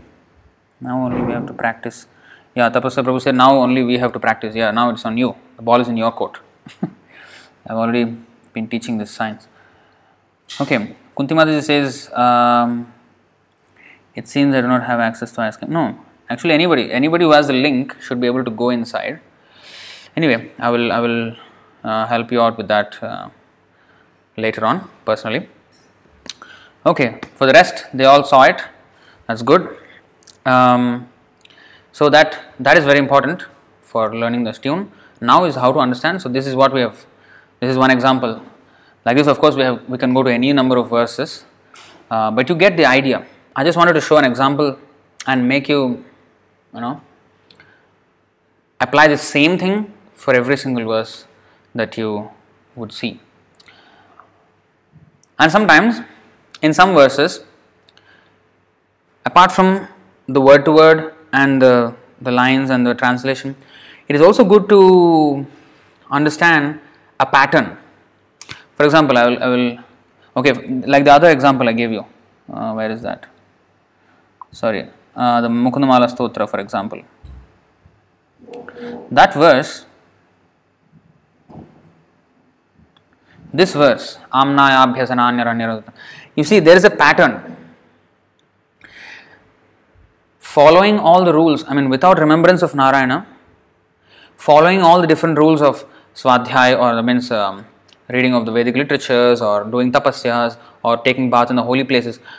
or you know um, doing all the ritualistic sacrifices. So these are all actually pious activities. Reciting Vedic scriptures, um, doing austerities, um, doing all the ritualistic sacrifices mentioned in the Vedas, and going to the holy places. These are all auspicious activities. These are all pious activities. Punya karya. Mentioned in the Vedas also. It is not that some concocted punya karya. No, it is com- mentioned in the Vedas. So all these list of punya karya, if we do punya, but without relation to Krishna, without you know uh, getting to a, a devotional service, without coming to the point of devotional service, it is a waste. So that pattern we have to observe. Not just not just the meaning of the verse, also the the underlying meaning of the verse. That means any pious activities we do, if it does not lead us to Krishna consciousness, it is a waste of time. Where is that verse? Srimad Bhagavatam 1 to 8 Many verses are there, but this is hmm? धर्मस्वनुष्ठितः पुंसां विश्वक्सेन कथा स्वयः नोत्पादयेद् यदिरतिं श्रम एव हि केवलम् श्रम एव हि केवलम् is only a labor, nothing else. The occupational activities a man performs according to his own position, that means the varnashram. The occupational activities means varnashram activities. Dharma svanushtita pumsam. So like Brahmana, if, if one is a perfect Brahmana, perfect Kshatriya, perfect Vaishyas, he, he does all his duties very well. You know, his tapasya, his, you know, suppose a Brahmana, he does his Vedic scriptures study, tapasya, and all the things, he, he you know, he, he tries to do everything very well. And whoever, whichever uh, varna they are, Kshatriya, Vaishya, Shudra, if, uh, if they follow all these things, but notpadayet yadi ratim, notpadayet means na utpadayet, utpada means bring forth. If it doesn't provoke, if it doesn't give rise to yadi ratim hi kevalam. Vishwaksena kathasuyah give rise to attraction. Ratim means attraction. If it doesn't give rise to attraction for Vishwaksena Katha Swayaha, if it does not give attraction to the uh, descriptions of Krishna consciousness, I mean, if it doesn't give attraction for Krishna consciousness, even after following all the rules, Shrama Evahi Kevalam, if they do not provoke attraction for the message of the personality of Godhead, are only so much useless labor. It's useless labor. Same thing is in that verse. You see the pattern. So, yes, the details are there, okay, crying in the forest, you know, recitation of Vedic literature and all these things, but also look at the four examples. Okay, recitation of Vedic literature, um, following of austerities will become just a main um, um, way to lose fat, and uh, ritualistic uh, homa and all these things, uh, offering oblations to ashes, and uh, um, what is the bathing of uh, bathing in the holy places, in the holy rivers and holy places, will just become a gajasnanam, the elephant's bath, because after that, I have I will again put all the dust of materialism on myself. So in this way, it will become just a useless labor. Hmm. So in this way, we have to understand the pattern also. So another example would be many verses are also just like comparison, like dehinosmin yatha dehe. It is a comparison. Just like you have been going through the stages of body, similarly you will get another body at the time of death. So yatha tatha, like that. Another is oh, sorry. Bhagavad Gita, chapter 2, text 22 is also a comparison. वासांस जीर्णानी यथा विहाय यथा again यथा means as वासांस means clothes जीर्णानी old जरा means old old age जीर्णानी मीन्स अगेन ओल्ड विहाय गिविंग अप नवानि गृहणाति नरोपराणि तथा शरीराणि विहाय जीर्णानि अन्यानि सम्याते नवानि देहि सो जस्ट एज नर नर means a man a human being just as he gives up old clothes and wears new ones similarly the soul dehi the embodied the one inside the deha the owner of the deha deha means the body dehi means the owner of the body so like that so that soul similarly accepts uh, gives up old bodies and sharirani. Yatha vasamsi, that means as clothes, tatha sharirani. So that comparison of the clothes is compared with the dress. So yatha vasamsi tatha sharirani. So vasamsi jirnani yatha vihaya navani grihanati naroparani tatha sharirani vihaya jirnani anyani samyati navani dehi. So as a person puts on new garments giving up old ones, the soul similarly accepts new material bodies, giving up the old and useless ones. So this is a comparison, an analogy, analogy. So that analogy has to be understood. So understand the whole pattern also of the verse. What is this verse saying, and which part of the verse saying about clothes, which part of the say, verse is comparing it to the soul and the body. So in this way, word to word, and also the group, the group, group it, and map the the whole translation to the respective parts of the Sanskrit. In this way, your understanding of Sanskrit will even more deepen and you will, your progress will be even more quicker. So, try to do that. Another example I will do. Oh, Parshuram Prabhu has given the link. Looks like it has worked for her. Good. Very nice. I have been sent the link. Yes. Please open it. I haven't seen it yet, but I will try to do today. Sunita Sharma Mataji. Yeah, please do it because that is the real deal. If you want to learn the tunes, everything I have done for you there, it's it's very easy to follow. I think I have received a message message from Vanajakshi Mataji earlier today.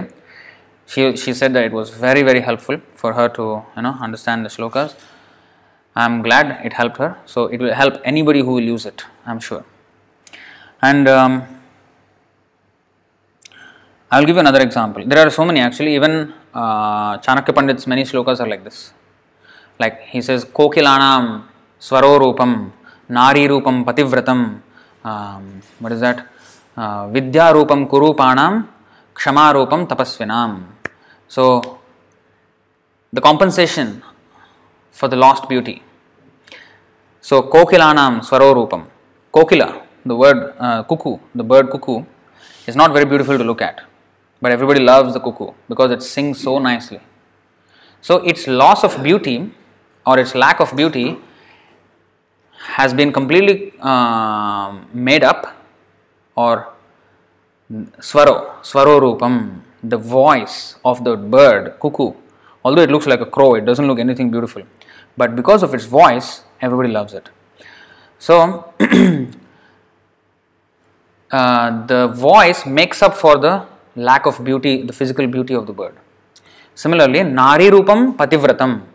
Even if a woman is not um, especially beautiful in features, but if he if she is Pativratam, if she is very chaste to the husband, oh that is she commands even more respect than so-called beautiful woman who just is a very like a very you know skimpily dressed, is not she's not chaste and you know, everything. she doesn't earn respect actually. That kind of woman doesn't earn respect. People see her as an object of their own sense gratification. They don't respect such a woman. But if a woman nicely serves the husband and she's very chaste, then she earns that respect and it completely makes up for her lack of uh, physical beauty. so, Nari Rupam Pativratam. Um, Vidya Rupam Kurupanam means one who is ugly. If one is ugly, his beauty is Vidya. If he is if he is knowledgeable, suppose, if he is very wise, like the, I gave the example the other time, Vyasadev, he his knowledge is unparalleled. He has written all the Vedic literatures, but he personally looks very ugly. You know that's why Dhritarashtra was born blind. The uh, Ambika, who was supposed to you know have this son from Vyasadev, she was so terrified at his features that she she closed her eyes while she was having relation with him, and because of that, he Vyasadeva said that you, your son will be blind. And uh, Ambalika, she um, because she she could not, uh, she also was terrified by the her by his features, and she turned pale when she saw him. Completely, you know, her face became pale. And then he said, "Your son will be pale faced." So he had this uh, what is it called uh, albino kind of the pale face, uh, no pigmentation. Pandu was like that. so Pandava's sons and Dhritarashtra. So that's a whole. So the whole that episode shows that actually Vyasadeva, but their maid servant, um, her name was I don't know what, but she was the one who did not feel anything like that. She gave full respect to Vyasadeva and served him very nicely, and then he had a child with her as well because that is the order of the mother. Anyway, that was a whole story by itself. Vichitravirya died, and Vyasadeva happened to be the step brother of Vichitravirya and Devarena Sutotpatyam. This is actually a system that was there. Only in Kali Yuga it is not allowed because people go into illicit relationships. But otherwise, if a man cannot produce child with his wife, then the man's brother will impregnate the uh, woman. And but the child is considered, although the brother is a biological father, but he's the the child is considered the son of the, the parents not not the, exactly the biological father. This this system was there. Devarena Sutotpatyam it is called. But Kalau Pancha Vivarjayat. In Kali, Kali Yuga this is not this is not um, allowed. So that was Dwapara Yuga, so it was allowed. It was a it was a proper uh, Vedic system.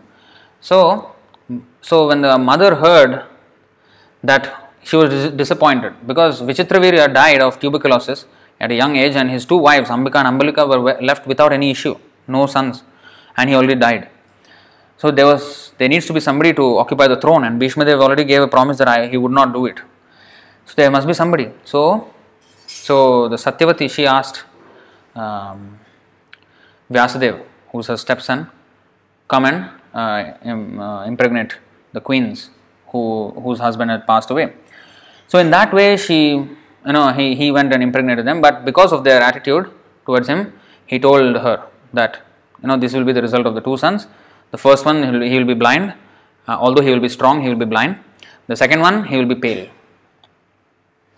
She was disappointed, but um, then she requested, okay, please do it another time with the maid. You know. Then uh, he did, and there came Vidura. Vidura came from there. So that maid, she very nicely took care of him. She did not consider his ugly features, nothing. He, she just served him very nicely, and he was very pleased with her. And then the son was born, very um, great saint. In fact, Yamaraj himself took birth as Vidura. So, Vidyarupam Kurupanam.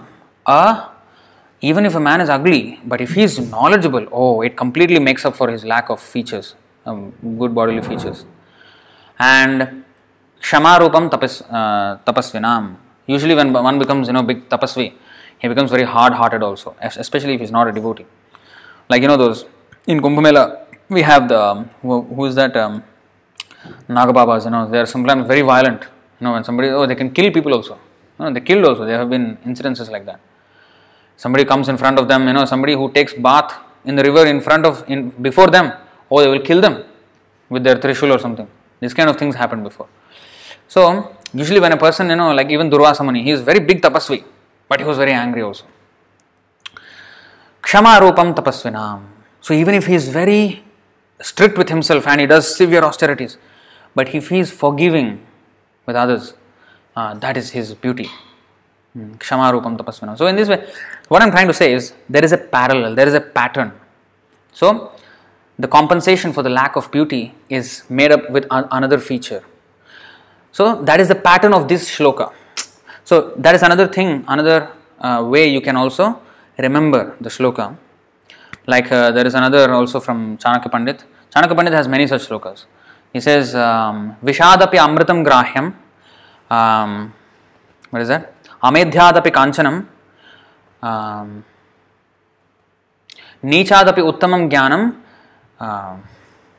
स्त्रीरत्नं दुष्कुलादपि yes so that means even in garbage if if gold is found you must take it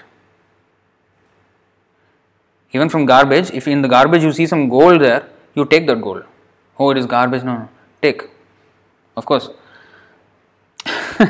We should not take the you know anything from garbage usually but if there is gold it can be used in krishna consciousness at least you know. You know it can be used for donating to the temple at least you know. So he's saying i mean he's saying an example now. So from bad things also we can take good things out you know. And that is the actual actual uh, meaning of the shloka. So he says, uh, Vishadapi amritam grahyam. Even in um, from poison, if there is nectar, one must take it. And uh, amedhyatapi kanchanam from garbage, if there is gold, take it. And uh, nichadapi uttamam jnanam. Even if a person is born in a low family, nichad. But if he has uttamam uttamam jnanam, if he is very knowledgeable, you know, and uh, especially in the science of self-realization, and even otherwise if something you know if something somebody can help like for example i'll give you an example myself. I have started making videos or even this live streaming. I see youtube okay how people do and what is the techniques okay what how to work the software and or even in the video editing i make some videos you know like so how to do this video editing? Somebody is teaching on youtube. So that person may not be you know cultured you know he was eating meat or eating beef or anything you know. But if we can get something and use it for krishna service why not? Why not? So, of course, we don't say that okay, go now and you know, learn from all this you know, material education. No, we don't say that.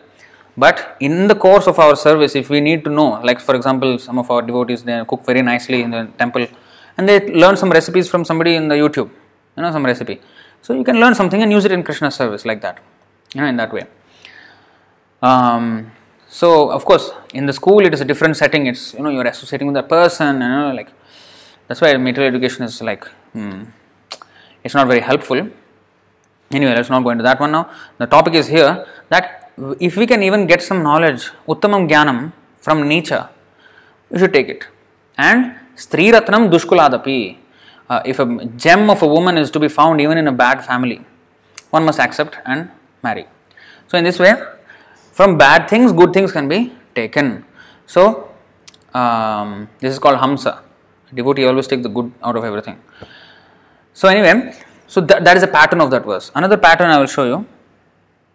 There are many such, many, many such verses. Yeah, one already I quoted just now. Let's take out that one itself.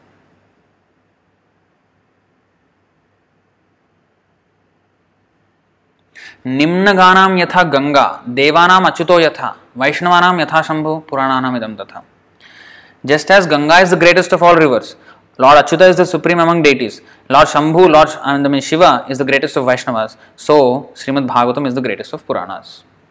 So this verse is all about the greatest things.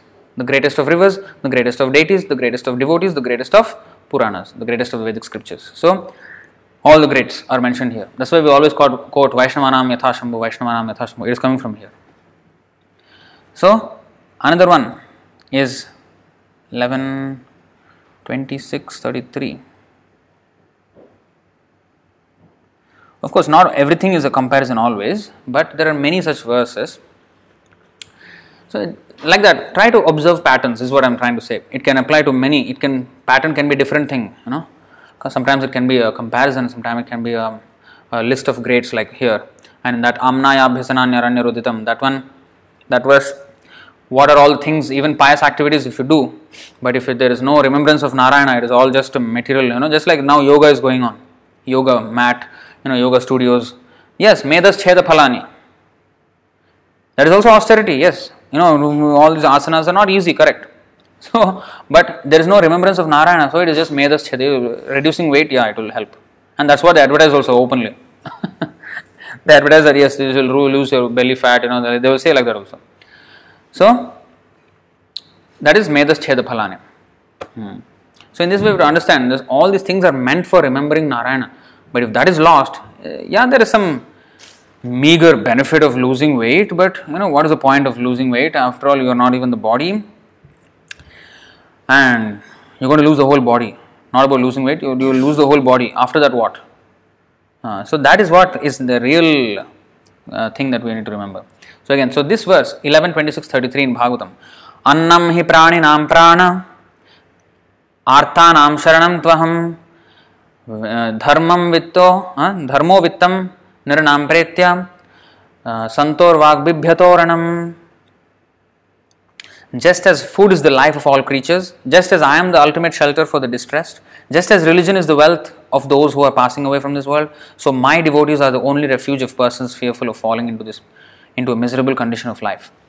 Now, okay, the previous one was easy, all greatest, greatest, greatest, greatest. Now, this is what?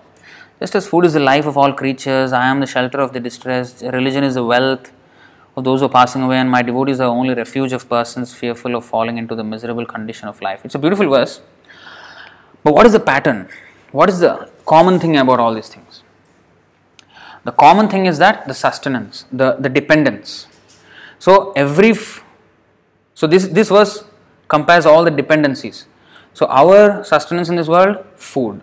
You know, food is the life of all creatures. Our dependence. So we depend on food, and then for the distressed, they depend on the Lord. I am the ultimate shelter for the distressed. So when one is distressed, one goes to God and prays to Him. So he's depending on the Lord, and then the religion is the wealth. Dharmo vittam niranam pretya. Religion is the wealth of those who are passing away from this world. So, for those who are passing away, what do they depend on? Because none of these things they can depend on. They cannot depend on the doctor, they cannot depend on the lawyer, they cannot depend on the, their family. Atma sainyeshu asatsvapi, tesham pramatta nidhanam. So, they cannot. They cannot depend on their family members to save them. They cannot. What will save them at this point? And they cannot take anything from this world oh i'm going to yamalok uh, let me take some you know. Oh they are going to poke me. Okay let me take some cushion you know so that uh, i will. No I, I cannot take the pillow and cushion from this world and go to the yamalok so that some whenever they're poking i'll put the cushion and then i'll try to you know. No i can't take anything.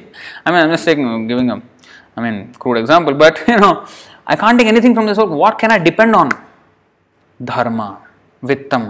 That is my real wealth. Because this wealth i have earned billions in this world even if i earn billions that wealth will not help me when I'm going to die. I cannot take it with me.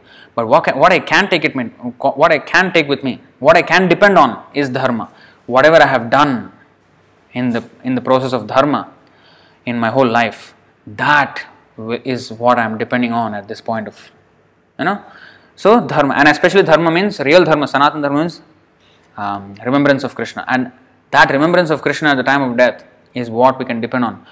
Even otherwise, whatever we have done in the in terms of dharma in the life, that we can depend on that while going to the next body. And finally, my devotees are the only refuge of persons fearful of falling into a miserable condition of life. So if somebody who's you know fearful of getting into Maya, you know getting swept away by Maya, yes, the only way is my devotees. Krishna is saying. So the devotee association is the what we can depend upon uh, to save ourselves from falling into the trap of Maya, falling into the ocean of Maya. So these are the dependencies. So what is dependent on what? So this, so although it is not clearly evident right away, but you just see and see the pattern, underlying pattern in the verse. That will help also uh, of remembering. That is an added layer which can help you in remembering the verses. So sometimes it is is like this as a comparison, but sometimes, um, you know, you just have to um, use your intelligence. Krishna will give you intelligence as you try to understand his words more closely and you know um, more clearly. Krishna will also give you the intelligence. Prabhupada will give you the intelligence from within. And then you will also get to know the shlokas like this. So, this is the way you can understand the shlokas. Spend some time. In the beginning, it, it is a little bit more laborious, but actually, it is totally worth it. As we uh, spend more and more time over the verses and try to understand, more and more we get accustomed to the language, the use of the language, and you know the verses, and able to quote them and able to chant them. All these things will come. That's it. All right, I think um, that is pretty much how I know how to learn verses. So I can just share what I know. And I think pretty much that will really help. Yeah, I did not show specific, I only showed very basic techniques, and actually, that, that very basic techniques will work with the proper mindset. We have already studied that we should not try to be more than Prabhupada. So, just to recap the whole thing, we should not try to be more than Prabhupada when we are when we are learning all these things and try to understand Sanskrit in a way that Prabhupada did not explain. So I know more than Prabhupada finish. What will happen in that way? We'll take out that verse. Everything has a verse. Everything has a shloka. यस्य साक्षात् भगवति ज्ञानदीपप्रदे गुरौ मर्त्यासद्धेः श्रुतं तस्य Sarvam Kunjara Shauchavat. The spiritual master should be considered to be directly the Supreme Person, Supreme Lord because he gives transcendental knowledge for enlightenment. Consequently, for, the, for one who maintains the material conception that the spiritual master is an ordinary human being, which also means that he can make mistakes, he can, you know, he is he's imperfect, you know, all these things. When we say Martya, ordinary human being means he has all these defects, this is what we mean by ordinary human being. So, consequently, for one who maintains the material conception that the spiritual master is an ordinary human being, everything is frustrated. His enlightenment and his Vedic studies and knowledge are like the bathing of an elephant. It will just prove futile. So, that is the first thing. Always faithful to Prabhupada, and whatever he gives, that is the meaning. Hmm? Of course, we should also understand it like anam. enam, the word anam was translated as soul, you know, and, but anam means actually this. So, in the context of what is being already um, being discussed in the series of verses, sometimes you have to look at the previous verse, the previous verse, what is the whole flow of subject. So, in that context, you will sometimes get um, the exact meaning of that uh, word and why it was translated in that way. So, that also is uh, to be uh, taken care of. And um, look at the word to word meanings, take full advantage of that because Srila Prabhupada took all efforts to do that for us to actually uh, come to the point of learning the verses and um, go next step map the group of words in the Sanskrit to the group of words in the English translation and get a sense of what part of those Sanskrit words are actually meaning this. So, in that way, you will have better understanding of how those words are used together to mean this. So, in that way, your depth of understanding increases. That's another layer. And then above that, see if there is any pattern, if there is any comparison, or if there is any anything that will help you more in understanding that that whole thing. Because you see just now how I connected. When I talked about talked about comparison, I showed you 12, 13, 16. I showed you 11, 26, 33. I showed you 213. I showed you 222. How did I map these verses? Because they have a similar underlying principle of comparison. They're comparing one thing to another, comparing one thing to another. And then there's and the and the Mukundamala Stotra, um, 21st verse, all the pious activities But without so all those are pious activities. So they are of one category. And then they are mapped to okay, if you don't have remembrance of Narayana, doing all these things will is futile. Similarly, 1 to 8 you know धर्म स्वनुष्ठित पुंसाम विश्वक्सेन कथा स्वय नोत्पादय यदिरतिम श्रम एव hi kevalam so even if i do all my duties everything very nicely but you have forgotten krishna all the time you know if krishna is out of my consciousness then the whole thing is you know lost. You know. So, of course, there was uh, there's one story I'll tell you. So the whole point is this. So look for patterns. So how I connected these verses is because there is an underlying pattern. So if you recognize patterns and just keep it in mind and then try to chant those. Suppose like like this book. This is the shloka book, and if you what you do is like maybe second chapter, go to this Bhagavad Gita section, and then second chapter there are so many verses, important verses quoted from second chapter. So try to learn all of them. Try to learn one by one, one by one, one by one, like that. So as you learn more and more verses, if you have observed one pattern here, and if you see a similar pattern somewhere else, oh, then you can connect these two, you know, in that way. And sometimes the words used, the particular words used in that verse, or oh, there is this same word used was used in another place. Oh, that means that, you know, like that. So in this way, we have to. This is way, this is the way how we connect all the different different slokas. You know, sometimes people say, "Oh, how you can quote so many slokas?" You know, when Sundagopal quotes so many, how does he quote so many? Or even when whatever I have learned, I also have learned from him and his training. You know, so when we quote like this, people are astonished. Oh, how can we quote so many? Actually, it is because of over time, learning all these verses and their connections and their interdependencies and their inter, I mean, the patterns, similar patterns, and all these things is what will make us have a very wholesome and very mm, mature understanding of the whole Vedic scriptures, and then in that way we can go on talking about Krishna, connecting one and one and one and one. We can go on, on and on and on for for you know as long as we can. So I think the other day somebody was asking me, Prabhu, how is it that you're you know every day you're speaking two hours, you know, two and a half hours, three hours? What are you, what are you speaking so much? So it is because there is so much here. Actually, Bhaktisiddhanta Saraswati Thakur said, even if we are speaking, uh, what to speak, Anantasesh is describing Krishna with its thousands of mouths. For eternity, he has been doing it. And there is no way when he will reach the end. In fact, in Chaitanya Charitamrita, it is said, even if Anantadev has described the Lord with its thousands of mouths for eternity, it cannot, he cannot describe the pastimes of Chaitanya Mahaprabhu which he performed in a single day. In a single day. He has lived here for 48 years. What he had done in a single day cannot be described by Anantadev even if he goes on for eternity. That much intricate pastimes of the Lord. So we can never finish. Two hours out of 22, 24 hours is nothing. Uh, so, but we can speak when we you know learn. So as we learn, we should also speak and we should also try to reproduce. Prabhupada said we should repeat in the 19th chapter, 157th verse, something like this. Anyway, so we should also also preach, repeat, and chant to ourselves, even if there is nobody. Just chant the verses yourself. And when you chant, don't just chant blindly. Okay, I have I have learned the verses.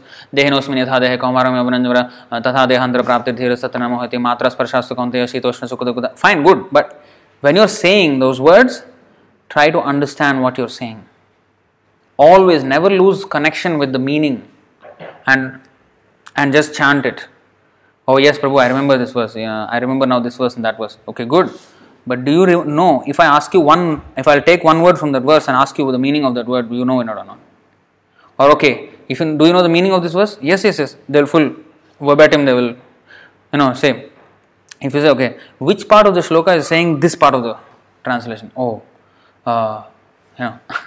so therefore, even when we are chanting Matra Sparshastu Kaunteya Shitoshna Sukha Dukkada Agama Payana Nitya Stam Sitikshasva Bharata. There is also comparison 214. Just like winter and summer season is passing, we just tolerate them. Similarly, the the happiness and distress must be tolerated. So again, see the comparison. Actually, many many verses are like this, uh, especially in Bhagavad Gita and you know Srimad Bhagavatam. Even in the Kshetra, Kshetram Kshetragna uh, Kshetragn, what is that?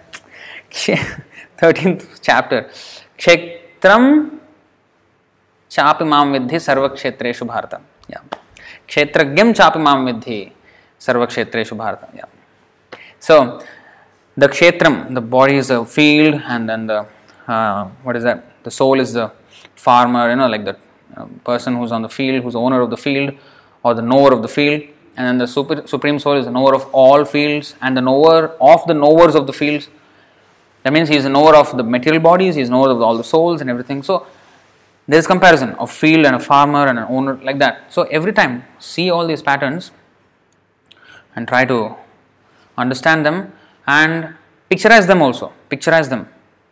It will help you even more. Have a graphical understanding of it. Like um, like those those pious activities, for example. Vedic scriptures. Uh, have the picture of mind, picture in mind. Okay, reading of Vedic scriptures, uh, going to holy places. You know, you you know, maybe some of you have gone to holy places and taken bath in the holy rivers, or you know. So all this, remember. So okay, that. So if you remember it to actual real life things and also to paintings of Krishna, like Krishna, some slokas are about Krishna's description, the description of Krishna. So when you're saying those words, it should lead you to that meditation of on the form of Krishna. And if Krishna is saying something, it should all we should understand it graphically, picturally. So that will help. So use it as that also. Vasam sichirnani yathavihaya. Like the body is like the clothes.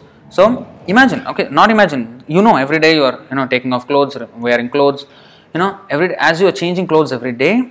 Now this is exactly how I change bodies every day. So every day you are changing clothes.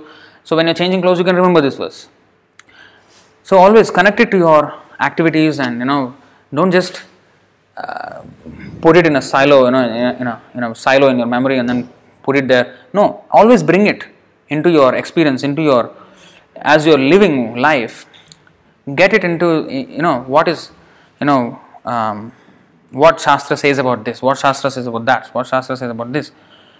So, and when the descriptions are there, when we whatever description is there, when you actually you know that's why when you are learning the verse, try to picturize it. Picturize it. It will help also.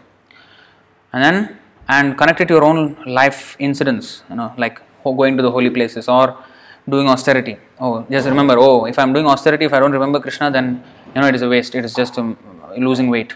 Remember, maybe yeah, I was in Ekadasi and I was fasting and I was always thinking what I can eat. You know what, you know what when is the next Dwadasi is coming. You know when I, so I can eat nicely.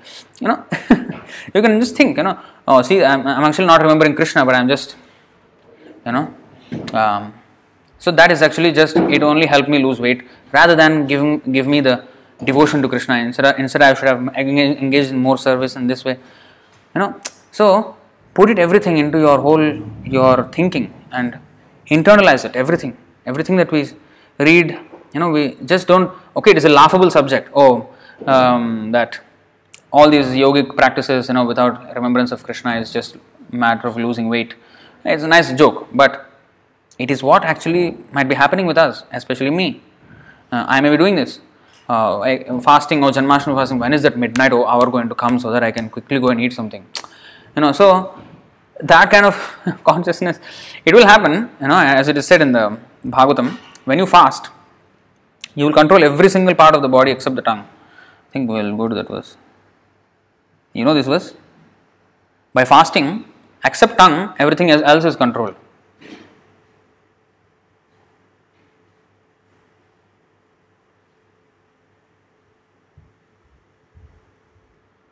11 8 20 you see this इंद्रियाणि जयन्त्याशु निराहारा मनीषिणः वर्जयित्वा तु रसनं तन् तन्निरन्नस्य वर्धते वर्धते see by fasting learned men quickly bring all of the senses except the tongue under control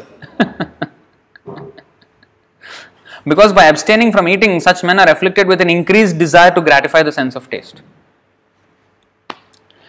so So this is the way how you know we may we may be misled by by the practice, but the, the spirit of the law. You know, when there is law and then there is spirit of the law, the whole point of fasting is sense control and use the senses in Krishna's service. But then, because we are not so advanced, it's not that immediately I I can come to the point of remembering Krishna. So we should know our frailties, our our mistakes, our so use these uh, shlokas as not just to defeat some opponent, you know, in argument. That's not the whole point. The whole point is how to control my mind, how to see where I am actually going wrong, and you know all this contemplation and introspection. All these things, the shlokas help. Oh, you see, yeah, the shloka says, you know, by fasting we can control like everything except the tongue. That's exactly what's happening to me now. Oh, mm, okay, let's chant Hare Krishna. Let's try. You know, so at least we try. We are failing. Yes, it's not that immediately we'll be successful. We'll be oh, we'll be completely in Krishna consciousness in fasting. No, maybe not. Yes, It'll take time, it'll take years, maybe even lifetimes. So, our main thing is that we should observe okay, see my fallen position, I'm like this, so let me try more and more, more and more, more and more. As we try incrementally, incrementally, slowly we will increase, we will increase. So, in that way, uh, we should use these shlokas to always introspect on ourselves as well. So, therefore, it is not just for preaching to others, more importantly, it is preaching to ourselves. Shlokas, all this scriptural understanding is to preach to ourselves. Swadhyaya, not Paradhyaya, Swadhyaya. Hmm.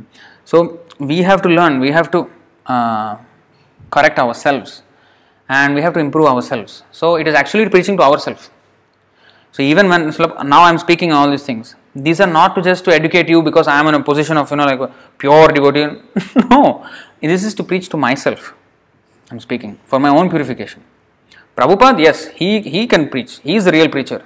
He is preaching to everyone because he wants to save them. I am preaching because I want to save myself. Others will be saved because that is the order of Chaitanya Mahaprabhu. He said, preach so that they will be saved. So by the order by Chaitanya Mahaprabhu's, by Prabhupada's mercy, they will be pre- they will you know everybody will be saved by the preaching. Not because I am a great preacher, because I am a great soul, you know, and I am giving my mercy, and therefore people are becoming saved. No, I am doing this to save myself. because if I don't do this, I will be gone. Because if we don't execute the order of spiritual master, we, we will be gone. So we have to always execute the order of spiritual master. We are distributing books, giving lectures, or giving prasadam, and all these things. These are for our purification. Then you may say, um, Prabhu, you know, so many people are being changing. They are changing because it's Prabhupada's words, it's Krishna's words. They are on the platform where they can give you Krishna. They have Krishna in their. Prabhupada has Krishna in his pocket, in his heart. Krishna Shay Tomar. Bhaktivinoda Thakur said, Krishna Shay Tomar, Krishna Dhite Paro. You know, you ha- Krishna is your property and you can give him to anybody you want. You know, he's in your pocket, he's, your, he's in your heart. So he has the power to give Krishna. Where we have power to give Krishna? Then you may say, but I am being inspired. How come I am being inspired? It is because it is Prabhupada's words. It is because it is Krishna's words. Uh, so the, the good thing about uh, Krishna's topics is that when we discuss about Krishna's topics, everybody becomes benefited. Because the, the speaker gets benefited, the hearer gets benefited, everybody gets benefited. Hmm. Uh, even though we may not be perfect, if we repeat the perfect message, the speaker and the hearer, everybody will get benefited. So we should improve ourselves with all these things. So this is the whole mindset with which to approach shloka learning. All right. So I think um, we will end the session here, and if there are any questions, यद्वत् तद्वत् 270 मैंने जक्ष मंत्री जी said यद्वत् तद्वत् so या so this is all comparison 270 is a very good example of अपूर्यमाणम अचल प्रतिष्ठम संसार माप प्रविशन्ति यद्वत् so just like the ocean this way patterns observe patterns so here it is said तद्वत् कामायम प्रविशन्ति सर्वे स शांति मापनोति न काम कामी A person who is not disturbed by the incessant flow of desires that enter like rivers into the ocean. Like rivers into the ocean is the comparison. So rivers enter into the ocean. You know how much liters of water are entering into the ocean every time? Every second from the rivers? One ocean can have many rivers from different continents entering into it. And if you calculate the number of liters of the water from the river that is going on, oh, you can't calculate. Thousands of tons of water are going every second. But the ocean is not increasing, it's remaining still. It should, by right, if you calculate like that, it should overflood all the cities. But no, by the order of Krishna. Similarly, just as the ocean is, although so many rivers are coming, it is not, uh, you know, becoming full and you know over uh, uh, agitated and you know like overwhelmed. Similarly, when desires come, we should not be overwhelmed. We should be as grave as the ocean, as grave as the ocean, and not be overwhelmed by all the rivers of desires that come. And in that way, we can achieve peace. Not the man who strives to satisfy such desires. If we chase those, oh, this desire is coming, okay, let me chase this. And if the ocean goes towards river, okay, let, let me, let me, you know, uh, then the ocean will go over and everything is gone. See, it is agitated. So, the ocean is never agitated like that. Let the rivers come, whatever it comes, but nothing will disturb me. I will be remaining as I am. So, that is only possible, of course, if one is Krishna conscious. If one cannot like, hmm, let it come, let it come, no, no, simply be swept away. like Vishwamitra. Just he heard, he was doing meditation. Menaka came and, you know, her ankle bells, ching, ching, ching, ching, finish. One daughter came out, Sakuntala. So, this is this will happen if we just try to do it without taking shelter of Krishna's lotus feet. If we do take shelter of Krishna's lotus feet, then yes, we can be as grave as the ocean. That's why one of the 26 qualities of a devotee is that is grave, grave, not easily, you know, not, not shallow. You know, grave means the ocean is so deep, so deep. Hmm. So, similarly, one should be deeply, you know, in spiritual life. If one is shallow, and put some water from the river and everything will go overflowing. You know. So, not, one should not be like that. One should be deep and one can accept any amount of. Everything will just be insignificant. Though, although it is tons and millions of tons of water that are entering the ocean, it is nothing compared to the actual amount of water there is in the ocean. It's very, very insignificant. So, because it is so much water, therefore, this water doesn't do any harm. Therefore, these sensory desires they are offering, hey, take this happiness, you know, this eat this one, or enjoy uh, that movie, or this, that, this, that, rivers coming. But you have so much water in you, that means one should be so much satisfied with his own happiness in Krishna consciousness that he's no more, you know, um, he doesn't need all these other water from other sources, doesn't, even if it comes, it just mixes. In fact, it becomes part of the ocean. It becomes part of the ocean. The river, the water part becomes part of the ocean. So even those desires when they come, they use it in Krishna service. So kama, for example, kama, lust.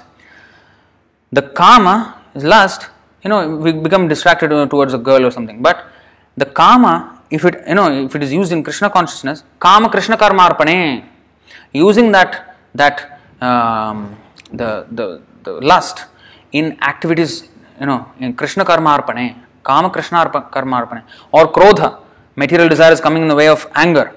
That anger can be used for, you know, Krishna conscious, like Hanuman used anger, and gopis used kama, lust for Krishna. You know, so in this way, everything is spiritualized.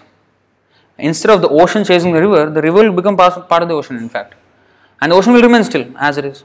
You know, so it is so much. So, if we have that kind of happiness, विषयाविनिवर्तन्ते निराहारस्य देहिन रसवर्जम रसोप्यस्य param drishtva nivartate. If we are so rich in happiness, suppose if one is a million millionaire, billionaire, and somebody offers him, sir, I, I want to give ten dollars to you. You know, you, I want to help you. I want to give you ten dollars. All right, take. It doesn't make a difference to you. It doesn't make a difference. If a person has zero or ten dollars means a lot to him. So if a person is poor in happiness, if he is not connected in Krishna consciousness, नास्ति बुद्धिरायुक्त नचायुक्त भावना नचा भावयत शांतिर अशांत कुत सुखम where is the सुखम for that person who is not Krishna conscious. If he is so poor, or when this material desire comes, oh, I'm offering you 10 rupee, 10 dollars. Oh, yes, yes, yes, I want it, I want it. Oh, you chase, chase it. But if you are a billionaire in happiness, you know, like Krishna conscious, so rich in happiness, this ten dollar, what, what is the use of it? I, I don't need your ten dollar. Come on, take it. Uh, uh, you keep it. Or you want to give? Uh, you give me. I will use it in Krishna service.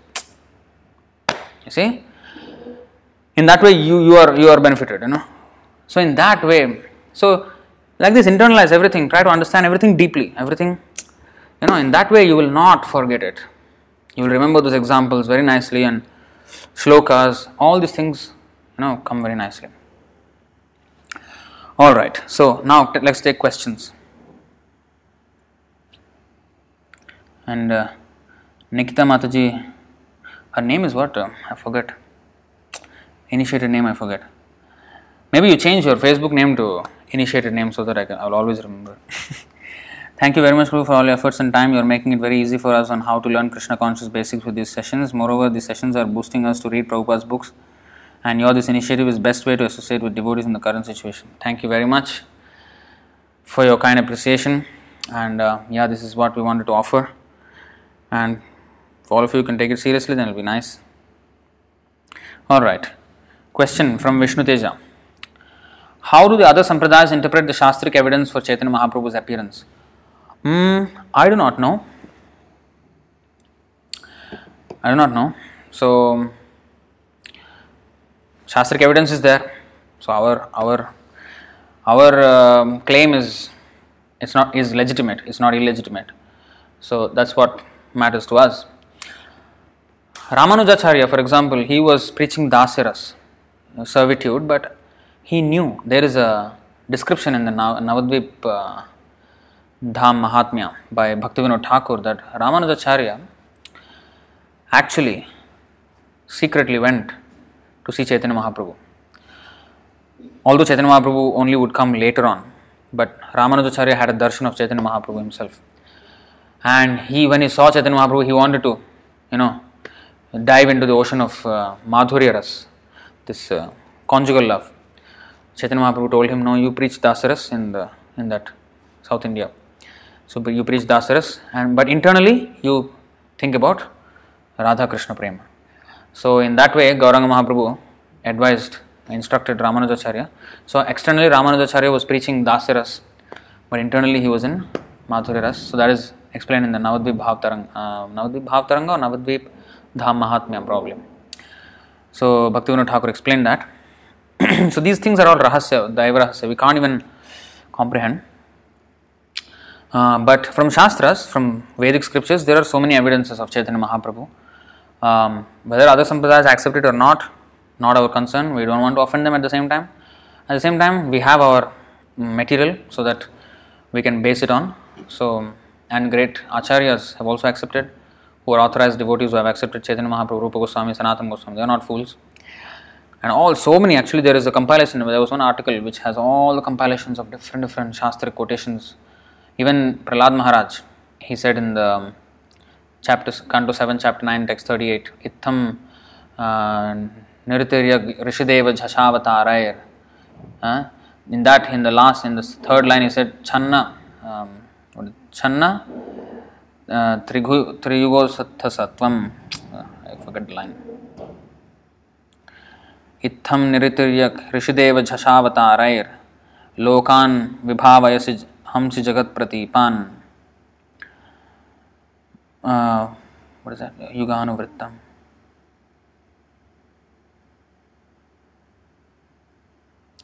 धर्मं महापुरुषपासि युगानुवृत्तं छन्नः कलौ यदभवस्त्रियुगोऽथ सत्वं प्रहलाद महाराज Singh In this way, my Lord, you appear in various incarnations as a human being, an animal, a great saint, a demigod, a fish, or a tortoise, thus maintaining the entire creation in different planetary systems and killing the demoniac principles. According to the age, O my Lord, you protect the principles of religion. In the age of Kali, however, you do not assert yourself as the Supreme Personality of Godhead. Channaha. Channaha Kalau. Kalau means in Kali Yuga. In Kali Yuga, you are Channa, you are hidden. You don't assert yourself as the Supreme Personality of Godhead, and therefore you are known as Triyuga or the Lord who appears in three yugas. So, this is also in, uh, indirect um, this thing to Chaitanya Mahaprabhu, reference to Chaitanya Mahaprabhu. Of course, we have the Krishna Varnam, Tvishak Krishnam, Sangopangastra Parshadam, Yagyaihi Sankirtana Praye, Yajantihi Sumedhasaha. So, we have this, which is so strong and Suvarnavarna Hemango in Mahabharat. Vishnu Sahasranam Stotra is there. This is there, you see, this is 11.532 of Bhagavatam. In the age of Kali, intelligent persons perform congregational chanting. Yajnai Sankirtana Praya. Sankirtan Yajna is you know, mentioned here. Intelligent persons perform congregational chanting to worship the incarnation of Godhead who constantly sings the names of Krishna. Krishna Varnam. Krishna Varnam means two things. Krishna Varna means Varna means category like varnashram, ब्राह्मण वर्ण क्षत्रिय वर्ण वैश्य वर्ण शूद्र वर्ण that is varna varna mean category caste Krishna वर्णम that mean he is in the category of Krishna but Krishna वर्णयती वर्ण वर्णन means to describe to glorify so he is in the category of Krishna but he glorifies Krishna that is Chaitanya Mahaprabhu he is Krishna himself but he is glorifying Krishna that is the meaning of Krishna वर्णम Krishna Varnam, Tvisha Krishnam. Tvisha means complexion. Akrishnam means is not Krishna, is not black. Krishna means black. Krishna color means black. Of course, Krishna means all attractive, but also Krishna, also another meaning of Krishna is black. So, Akrishnam, the color is not dark. It's not exactly black. You know, it's it's you know that blue, dark blue, which is which is not in the material world. The nearest flower, the nearest color is the color of the cloud and the atasi flower, which is the blue color. So these references, but the real color of Krishna is not to be found in this world at all. So beautiful, dark blue color. So, but that dark color is not there in this incarnation. So that is golden. So that is this this pita. Uh, shukla tat, rakta tatha pita. Uh, that uh, Sandipani Muni, not Sandipani Muni. Who was that? Uh, yeah, Sandipani Muni. When he saw Krishna when he was born, then he said, uh, "Who you know?" His, he checked his astrology, and he said, "Oh, this boy, you know, in different yugas, he you know he appears as Shukla Rakta Tatha Pita. You know, he's, he he he has white color, that is in Satya Yuga, and in uh, other is has red color, and in Kali Yuga he has yellow color, Pita. So that golden color, golden avatar, is Chaitanya Mahaprabhu, Gauranga Mahaprabhu. So these things have been described. So there are so many references. Just that some people do not note all these things carefully. So, but if they note, they will realize also. But I don't know what they are exactly thinking. But as far as we are concerned, this is all completely in Shastra. All right, Krishnan Iyer. So we should worship Lord Shiva. I think we already covered this. We should not worship Lord Shiva in the form of demigod like this. Easily we can be misled into that mode of worship like a demigod as we have probably been used to before as Hindus. So therefore, we will respect him. All respects as the complete best Vaishnava. I mean, you can become even Lord Brahma, but you cannot become Lord Shiva. You know. So um, that is his position. He's next only to Narayana, but he's next to Narayana. He's not equal to Narayana. Prithviraj Prabhu. Uh, in this verse, there is no mention of the word soul in Sanskrit, although that is the integral element which is transmigration of soul. Please shed some light. Exactly. So, not only this, from the entire 213, 212 all the way to 230, he never uses the word Atma at all. But he uses the word Dehi as the embodied. The embodied, the thing that is embodied. You know. So, that is the soul. Because our present vision cannot see it. So, he is saying there is something inside which you cannot see it that is embodied that is covered by this body. You are trapped inside this body. So he is, of course, he is referring to the soul, but he used, he did not use the word Atma directly. Dehi, he used the word Dehi, the owner of the body, hmm, Deha. So of course, in the purport there is the quotations from uh, Katha Upanishad, you know, Keshagra Shatabhagasya Shatadha Kalpitasya cha Jiva Bhava Bhago Sa um, Savignyaya Sacha Anantaya Kalpate, in other words, uh, Chitkana. Anantya is Chitkana. Chitkana means spiritual particles, the soul, the size of the soul, everything is described. So it is all coherent with the same, but this that he uses he used the word Dehi, the owner of the Deha, so to separate us from the Deha. Uh, Deha, we're not Deha but Dehi, hmm. the occupier of the body, but not the body. Therefore, it is to be understood by, from Srila Prabhupada's uh, translations in that way. Vishnu Teja. Do meat eaters go directly to the hellish planets or do they directly get reincarnated as the animals they ate or do both happen? Hmm, there is actually a shloka. Uh, I don't remember the number now. I don't know if somebody can maybe uh, get that shloka out. I don't know. If anybody of you know the. Uh, is it the one?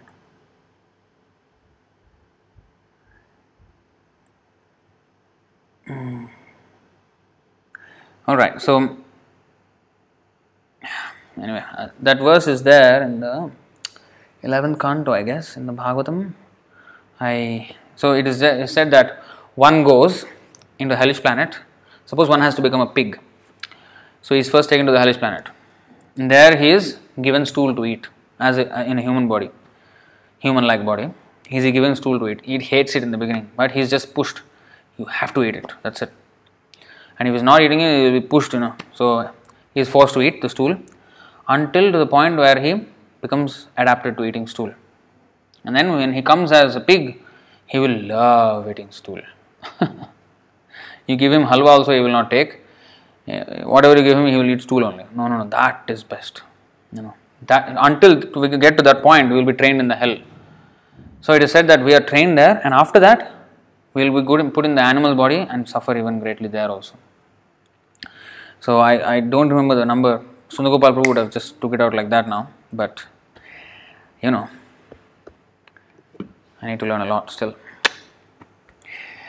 So Venkatesh Prabhu, for this connection, Vaniquotes also have all slokas linked at one place. Can we see and learn slokas from that, or that continuously learn sloka one after another and link, which is better? Yeah, this is good to. No need to learn all the slokas of Bhagavad Gita second chapter first, and then third chapter, or even first chapter, second chapter in that order. Even I did not learn exactly in that order because what I used to see, how I learned practically, was I was listening to Sundagopal Prabhu's classes in the temple. And as he was having these classes, you know, Bhagavad Gita, at one point, at one point, I remember when I just uh, joined the temple, he was having classes every day in the evening for us, for a small group of people. Um, so he was having every day. I think until third chapter or something like this, he had. So when he was describing, when he was explaining one verse, then he would quote so many other verses. So we would note down. I used to have a notebook, note down. So what happens in a lecture usually is we are discussing one verse. So all the points that are mentioned in that verse and in the translation and purport, we are discussing all that. So it happens that all the verses that the speaker may quote will be related. So in that way, we will be learning all the related shlokas, even though they may be from other places, Bhagavatam here and there, Padma Purana or some Upanishad here and there. So all those are mentioned. So even in the in the Bhagavad Gita itself, if you see the purports, especially in the second chapter, he starts to quote so many uh, Upanishads and Vedic literatures and other Puranas and other Acharyas. He quotes so many references all the way, all the way throughout the Bhagavad Gita. So there also you can get the, the verses in the purport are also to be memorized because they are related to that verse. Although they come from some Shvetashvatara Upanishad, Katha Upanishad, some Padma Puran, some, some Madhavendra Puri's quotation, or some um, Veera quotation, or Ramanujacharya's quotation. All these are uh, to be um, learned from there in the purport and in the lecture. Also, all the verses will be in the same topic. And as you said, in the Vaniquotes, that is also the same topic. But what I have realized, even if you see here, in the last, there is an index according to topic and the verses that are there, you know. So that is also there. Here also it is there. So, but the thing is, you can learn it like that. I find it very effective when we hear it explained in a context in a lecture, especially Prabhupada's lecture, when we hear Prabhupada's lecture or the devotee's lecture, it is expanded upon, not only just the verse in the translation, it, is expanded upon and the, the explanation is expanded into various other you know branches branching out to various explanations. So all that context helps us in having a much more strong understanding of the verse and also a strong connection with other verses now although you can say okay you can go to Vaniquotes and then get a topic and just memorize all the verses you can do that but sometimes when you want to connect this verse to that verse, and maybe one of the verses in that is also connected to another topic. Like, for example, Nimna Ganam Yatha Ganga, Devanam Achuto Yatha, um, Vaishnavanam Yatha Shambhu, Purananam Idam Tatha. So, this is four different topics. So, about Lord Shiva, yes, this is one shloka. But the same shloka has also about Ganga. Same shloka also about Bhagavatam. Same shloka is also about Achyuta. So, many things are there in one shloka. So the connection with the other others also, and in that way expanding to other all this web of connections to all these different shlokas and different descriptions. That is understood when we hear explanations, especially when Srila Prabhupada quotes in his lectures when he quotes a shloka. And like he says, Sangat Sanjayate Kamaha. From our association comes our desires. So actually that is taken from two, chapter 2 text 62. But then he, he used that in many many contexts. Sangat sanjayate kama. So how you would become devotee by associating with devotees because sangat sanjayate kama. Your desires will develop according to your association. So although in that particular verse it is not used in that context uh, uh, of devotees, but the, the idea of that sangat sanjayate kama is universally applicable. Drishtontas tvanayos tattvadarshibhi in the second chapter 16th verse.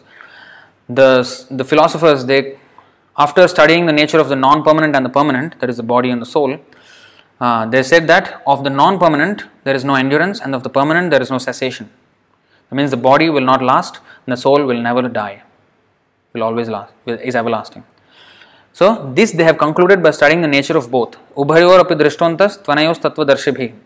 So after studying both the material and spiritual natures, they have concluded this is the. This. So that means the same thing ubhayor api drishtontas tvanayos tattva darshibhi can be used in universally.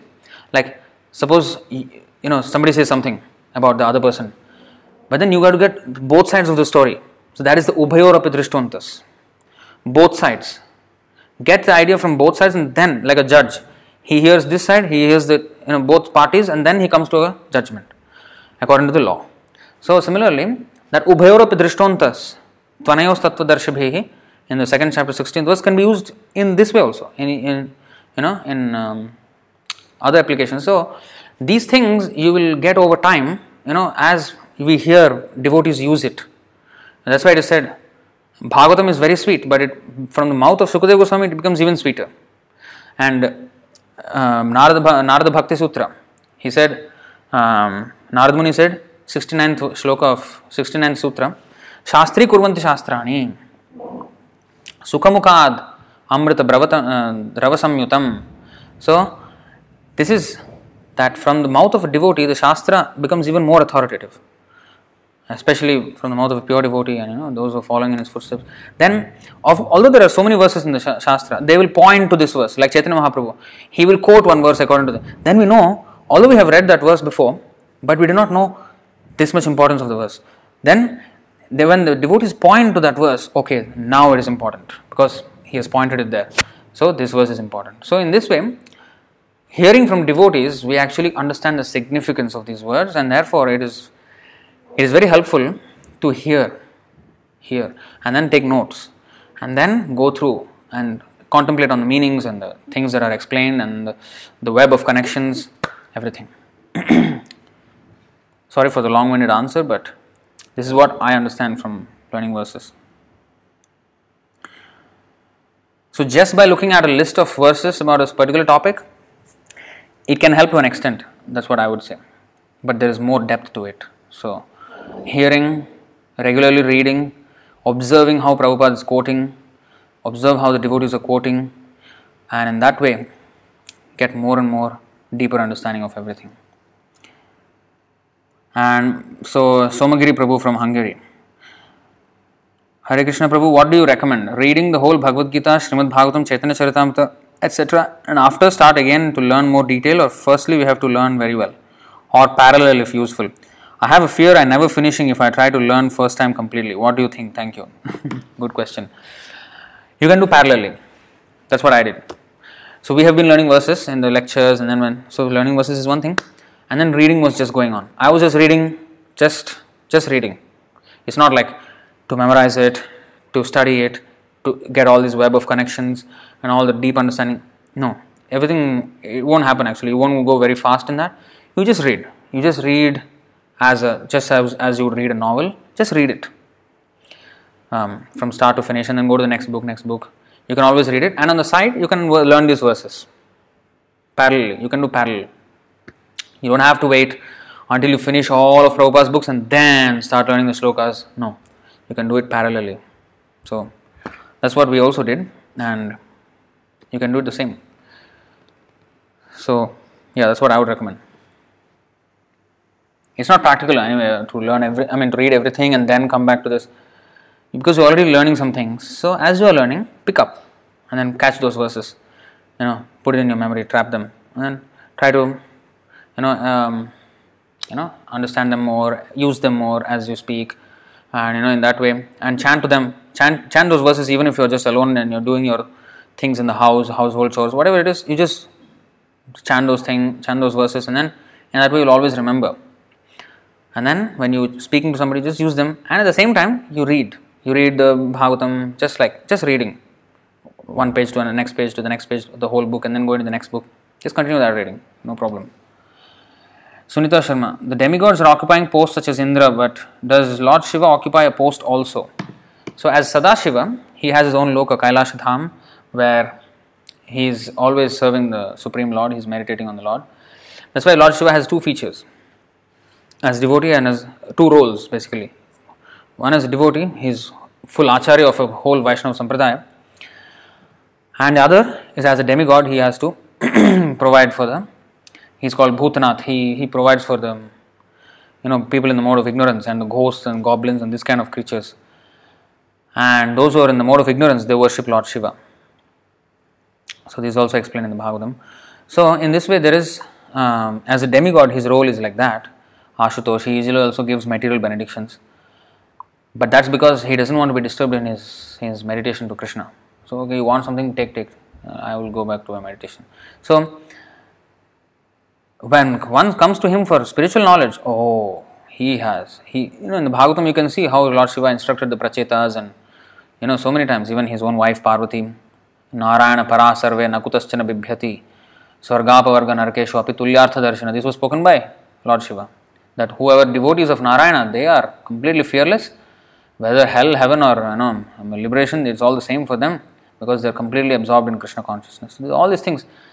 So Lord Shiva has these two roles, so he had to play. But he has a position. He's also he's a Gunavatar. He's in charge of the mode of ignorance in the material world, and also um, he's in charge of destruction. Therefore, destruction is in the mode of ignorance. So destruction is under his purview, and also the ignorance of I mean the, the ignorant beings like the ghosts, goblins, and all these people, and the people in the mode of ignorance. So he is called Bhutanath. Therefore, but at the same time, he is the topmost Vaishnav. These two roles he plays. Sri, is it true that Prabhupada did not want us to use Bengali words? We cannot say Mangala Aratika, but Mangala Arati. Aratrika, Aratrika, Arati, it doesn't matter, you know, he, never said like that. But while chanting, he did not say Ramo. Some Bengalis say Ramo, Ramo. Prabhupada said, Who is this Ramo? I actually, there's this quote of Prabhupada, you know, Who is this Ramo? Who is Ramo? So then I actually went and you know googled it. Ramo. Is there any person called Ramo? Who is Ramo? Then actually there is a name. some ancient Greek fellow, you know, some some you know whatever, some some obscure personality and somewhere in history. Some Ramo is there. So Ramo means that person. You're not chanting the name of Rama. So he wanted to chant Rama, you know, like that. But he himself had his own Bengali accent. Like for example, Kshatriya, he, he's a Khatriya. Khatriya. So Khatriya is, is Bengali, is Bengali accent. And um, even Arjun, Arjuna, he did not say Arjuna, he said Arjun, Arjun. So that is Bengali accent. So I, I don't see a problem with all that. But especially the Mahamantra has to be Hare Krishna, Hare Krishna, Krishna Krishna, Hare Hare, Hare Rama, Hare Rama, Rama Rama, Hare Hare. Not like Ramo, you know. Um, Vishnu Teja, after the golden age, will there be no way to get delivered? So, many people may not understand this, but I understand what you're speaking about. So, in the Kali Yuga, this is now the golden age, the 10,000 years from the start of Chaitanya Mahaprabhu's appearance of Chaitanya Mahaprabhu. It is a golden age of Kali Yuga, 10,000 years. So, in this age, anybody who takes shelter of Chaitanya Mahaprabhu goes back to Godhead. So, that that facility is available. But after that golden period, Kali Yuga will be in its full fledged. Already it looks like it's in full fledged, but actually no. For 10,000 years it will. Now already 500 plus years have passed, so 9,470 or 60 years, still more to go. So these are the golden age of Kali Yuga. After that, Hare Krishna will be completely out of the sight, out of sound, everything. After the Kali Yuga will be like fully, but there will be Brahmanas like Vishnu Yasha, the father of Kalki, Bhagwan at the end of Kali Yuga, right at the end, he is a Brahmana, full qualified Brahmana.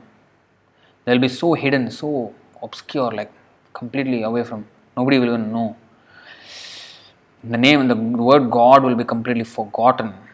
That will be Kali Yuga. So, so almost yeah, almost zero chance of being delivered at that time. So better we make our way back to Godhead before that happens because we're asking for trouble otherwise. So we have to be serious now. All right. Lot has been covered and uh, we have spent so much time. Oh, Vishwambhar Prabhu. Ah, Vishwambhar Prabhu is here.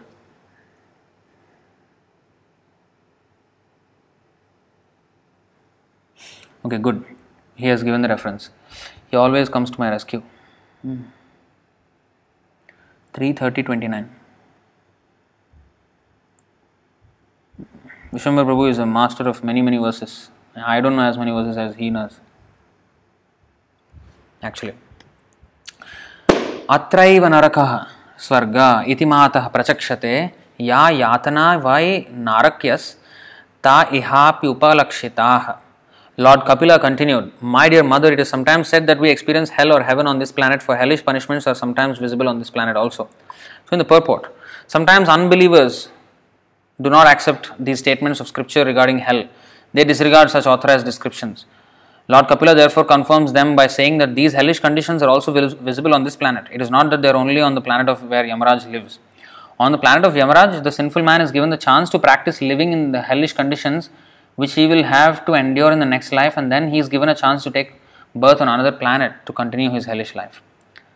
For example, if a man has to be is to be punished to remain in hell and eat stool and urine, then first of all he practices such habits on the planets of Yamaraj, and then he is given a particular type of body, that of a hog, so that he can eat stool and think that he is enjoying life. It is stated previously that in any hellish condition, the conditioned soul thinks he is happy. Otherwise, it would not be possible for him to suffer hellish life. Hmm. Actually, there is a sloka also on this. There's, I think there is a anyway we get the idea you see this is this is there um 52613 yeah so how the kumbhipaka hell is there so sri is asking that um, i thought in the what is that the means to get deliverance, the Yuga Dharma changes from age to age. For, for Kali Yuga, it is Nam Sankirtan. Well, the holy name will always work.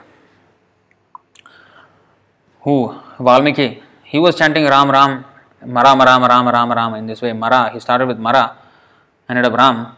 But he that was in you know way back Satya Yuga. So holy name worked, and uh, Hanuman is always chanting. It's Treta Yuga always chanting Ram, Ram. In fact, he's chanting so much Ram that from the pores of his body, each pore of his body, there is Ram, Ram, Ram coming out, not just from his mouth. That much he's chanting. So he's also chanting. So chanting will always work. It is not that it will not work in other yugas. No, it will work. But it is especially the only way of deliverance in Kali Yuga. And especially even though there are so many words of, so many names of Krishna which one can chant, among all names, Hare Krishna Mahamantra is the topmost. Uh, that's why it is said in the, from the Padma Purana and it is quoted also that thousand names of Vishnu is equal to one name of Ram and three names of uh, three thousand names of Vishnu is equal to one name of Krishna.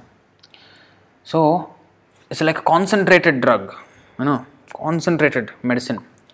So the name of Krishna is already the medicine, but in that also the concentration, thousand names of Vishnu is one name of Ram, and thousand, three thousand names of Vishnu is one name of Krishna. So Hare Krishna, Hare Krishna, Krishna Krishna, Hare Hare, Hare Ram, Hare Ram, Ram Ram, Hare Hare. The amount of speed at which one becomes purified, you know, the, the, that's why it's called Mahamantra. So we have to we have to follow the prescribed name that is given. Although Chaitanya Mahaprabhu's name is also, in fact, there is no offense also. But still, we have to chant Hare Krishna because that is the prescribed method. Chaitanya Mahaprabhu also prescribed that, Shastra also prescribed that. So, prescribed method we have to follow.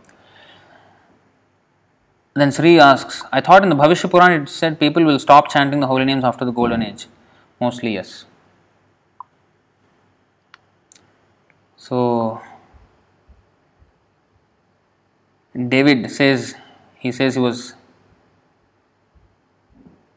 saved by Jesus Christ. Yes, very good.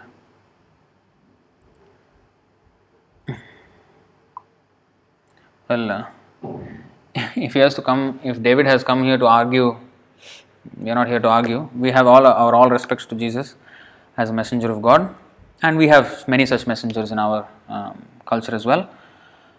Um, like Prabhupada is the one like that. In fact, he gave knowledge that is not even to be found anywhere else. Hmm. So, like Jesus, he said, man is made in the image of God. So, he uh, gave the information about God to an extent. But beyond that, No, because the people were not ready to understand. He was very much capable of giving the information, but he did not because the people were not ready to understand. So, but Prabhupada, he gave freely Hare Krishna Mahamantra, the topmost Mahamantra he gave to the most fallen mlechas and yavanas. This is, yeah, this is the mo- it's the most significant contribution of Srila Prabhupada. What no Acharya could give before, he gave it to the whole world. Unprecedented. Unprecedented and unmatched. Hmm. Therefore, we consider Prabhupada to be even far, far, far, far more greater than even Jesus Christ. Also, of course, Prabhupada gave his full respects to Jesus Christ and said, He is my Guru, he, is our Guru. But, you know, by the mercy, that's why a Guru can become powerful by having the right knowledge. You know, you know, you know, we are not envious of Jesus Christ, of course not. He showed the prime example of how, you know, he was crucified. You know, he took so much risk to spread the name of Krishna, of God, Christ. So, the same thing. Haridas Thakur also, Prabhupada also, all acharyas go through the same thing. So, that principle is always the highest. But at the same time, because he did not follow the exact Vedic um, way of religion, so therefore we don't really follow his uh, path. We respect all Christians, though, that's another thing. But so nowadays, the Christians also, the problem is they don't follow. Where is the thou shall not kill? Where they are following? If the commandment is there, thou shall not kill. They are all eating meat. Hardly anybody vegetarian. Very few. So that is not good. That's not a Christian. Christian means to follow Jesus completely, follow the Bible completely. Of course, they say, oh, that that is mentioning to the human beings. You know, we should not kill human beings. No, no, no. That that should have been thou shall not murder. No, thou shall not kill. That was the original word. Now some of the versions of the Bible says thou shall not murder. That's that we don't accept that because that's not the original word. The original word was thou shall not kill, and that means all types of life. Therefore, one should not kill, especially animals. No. So, well, we are not here to argue with anyone. They can say whatever they want, but we are here now to learn how to learn shlokas. So, Mr. David, if you are if you want to learn shlokas, you are most welcome here. But if you are not, then this is not the place to argue. So we, we don't we don't want to get into any argument anyway. We have all respect for Jesus Christ, but um, we have think, we have our knowledge, which uh, in our Vedas there is knowledge that is already there in the Bible and something which you cannot even find anywhere else in any other scriptures also. So that much knowledge is there. So we are learning that. Thank you very much, and uh, thank you for putting up with me for so long. We'll see you in the next tomorrow on how to memorize it for long term. Okay. Now we have we have learned how to understand the shlokas. Next session is how to memorize and memorize for the long term because you can memorize after one week completely you will forget completely. So to keep it in the long term memory and use it and you know all that there are some systems which can help everybody can have their own systems of how they would want to because as you learn more and more and more and more verses you will have such a huge library that you can't practice chanting every one of them every single day so how to keep it sustainable and at the same time keep on learning more verses so uh, we will try to present some system which can help all right thank you very much hare krishna जय श्री प्रभुपाद की जय ग्रंथराज श्रीमद् भागवतम की जय श्री श्री भगवद गीता की जय श्री श्री राधा मदन मोहन की जय निताय गौर प्रेमानंदे हरि हरि बोल अनंत कोटि वैष्णव की जय हरे कृष्णा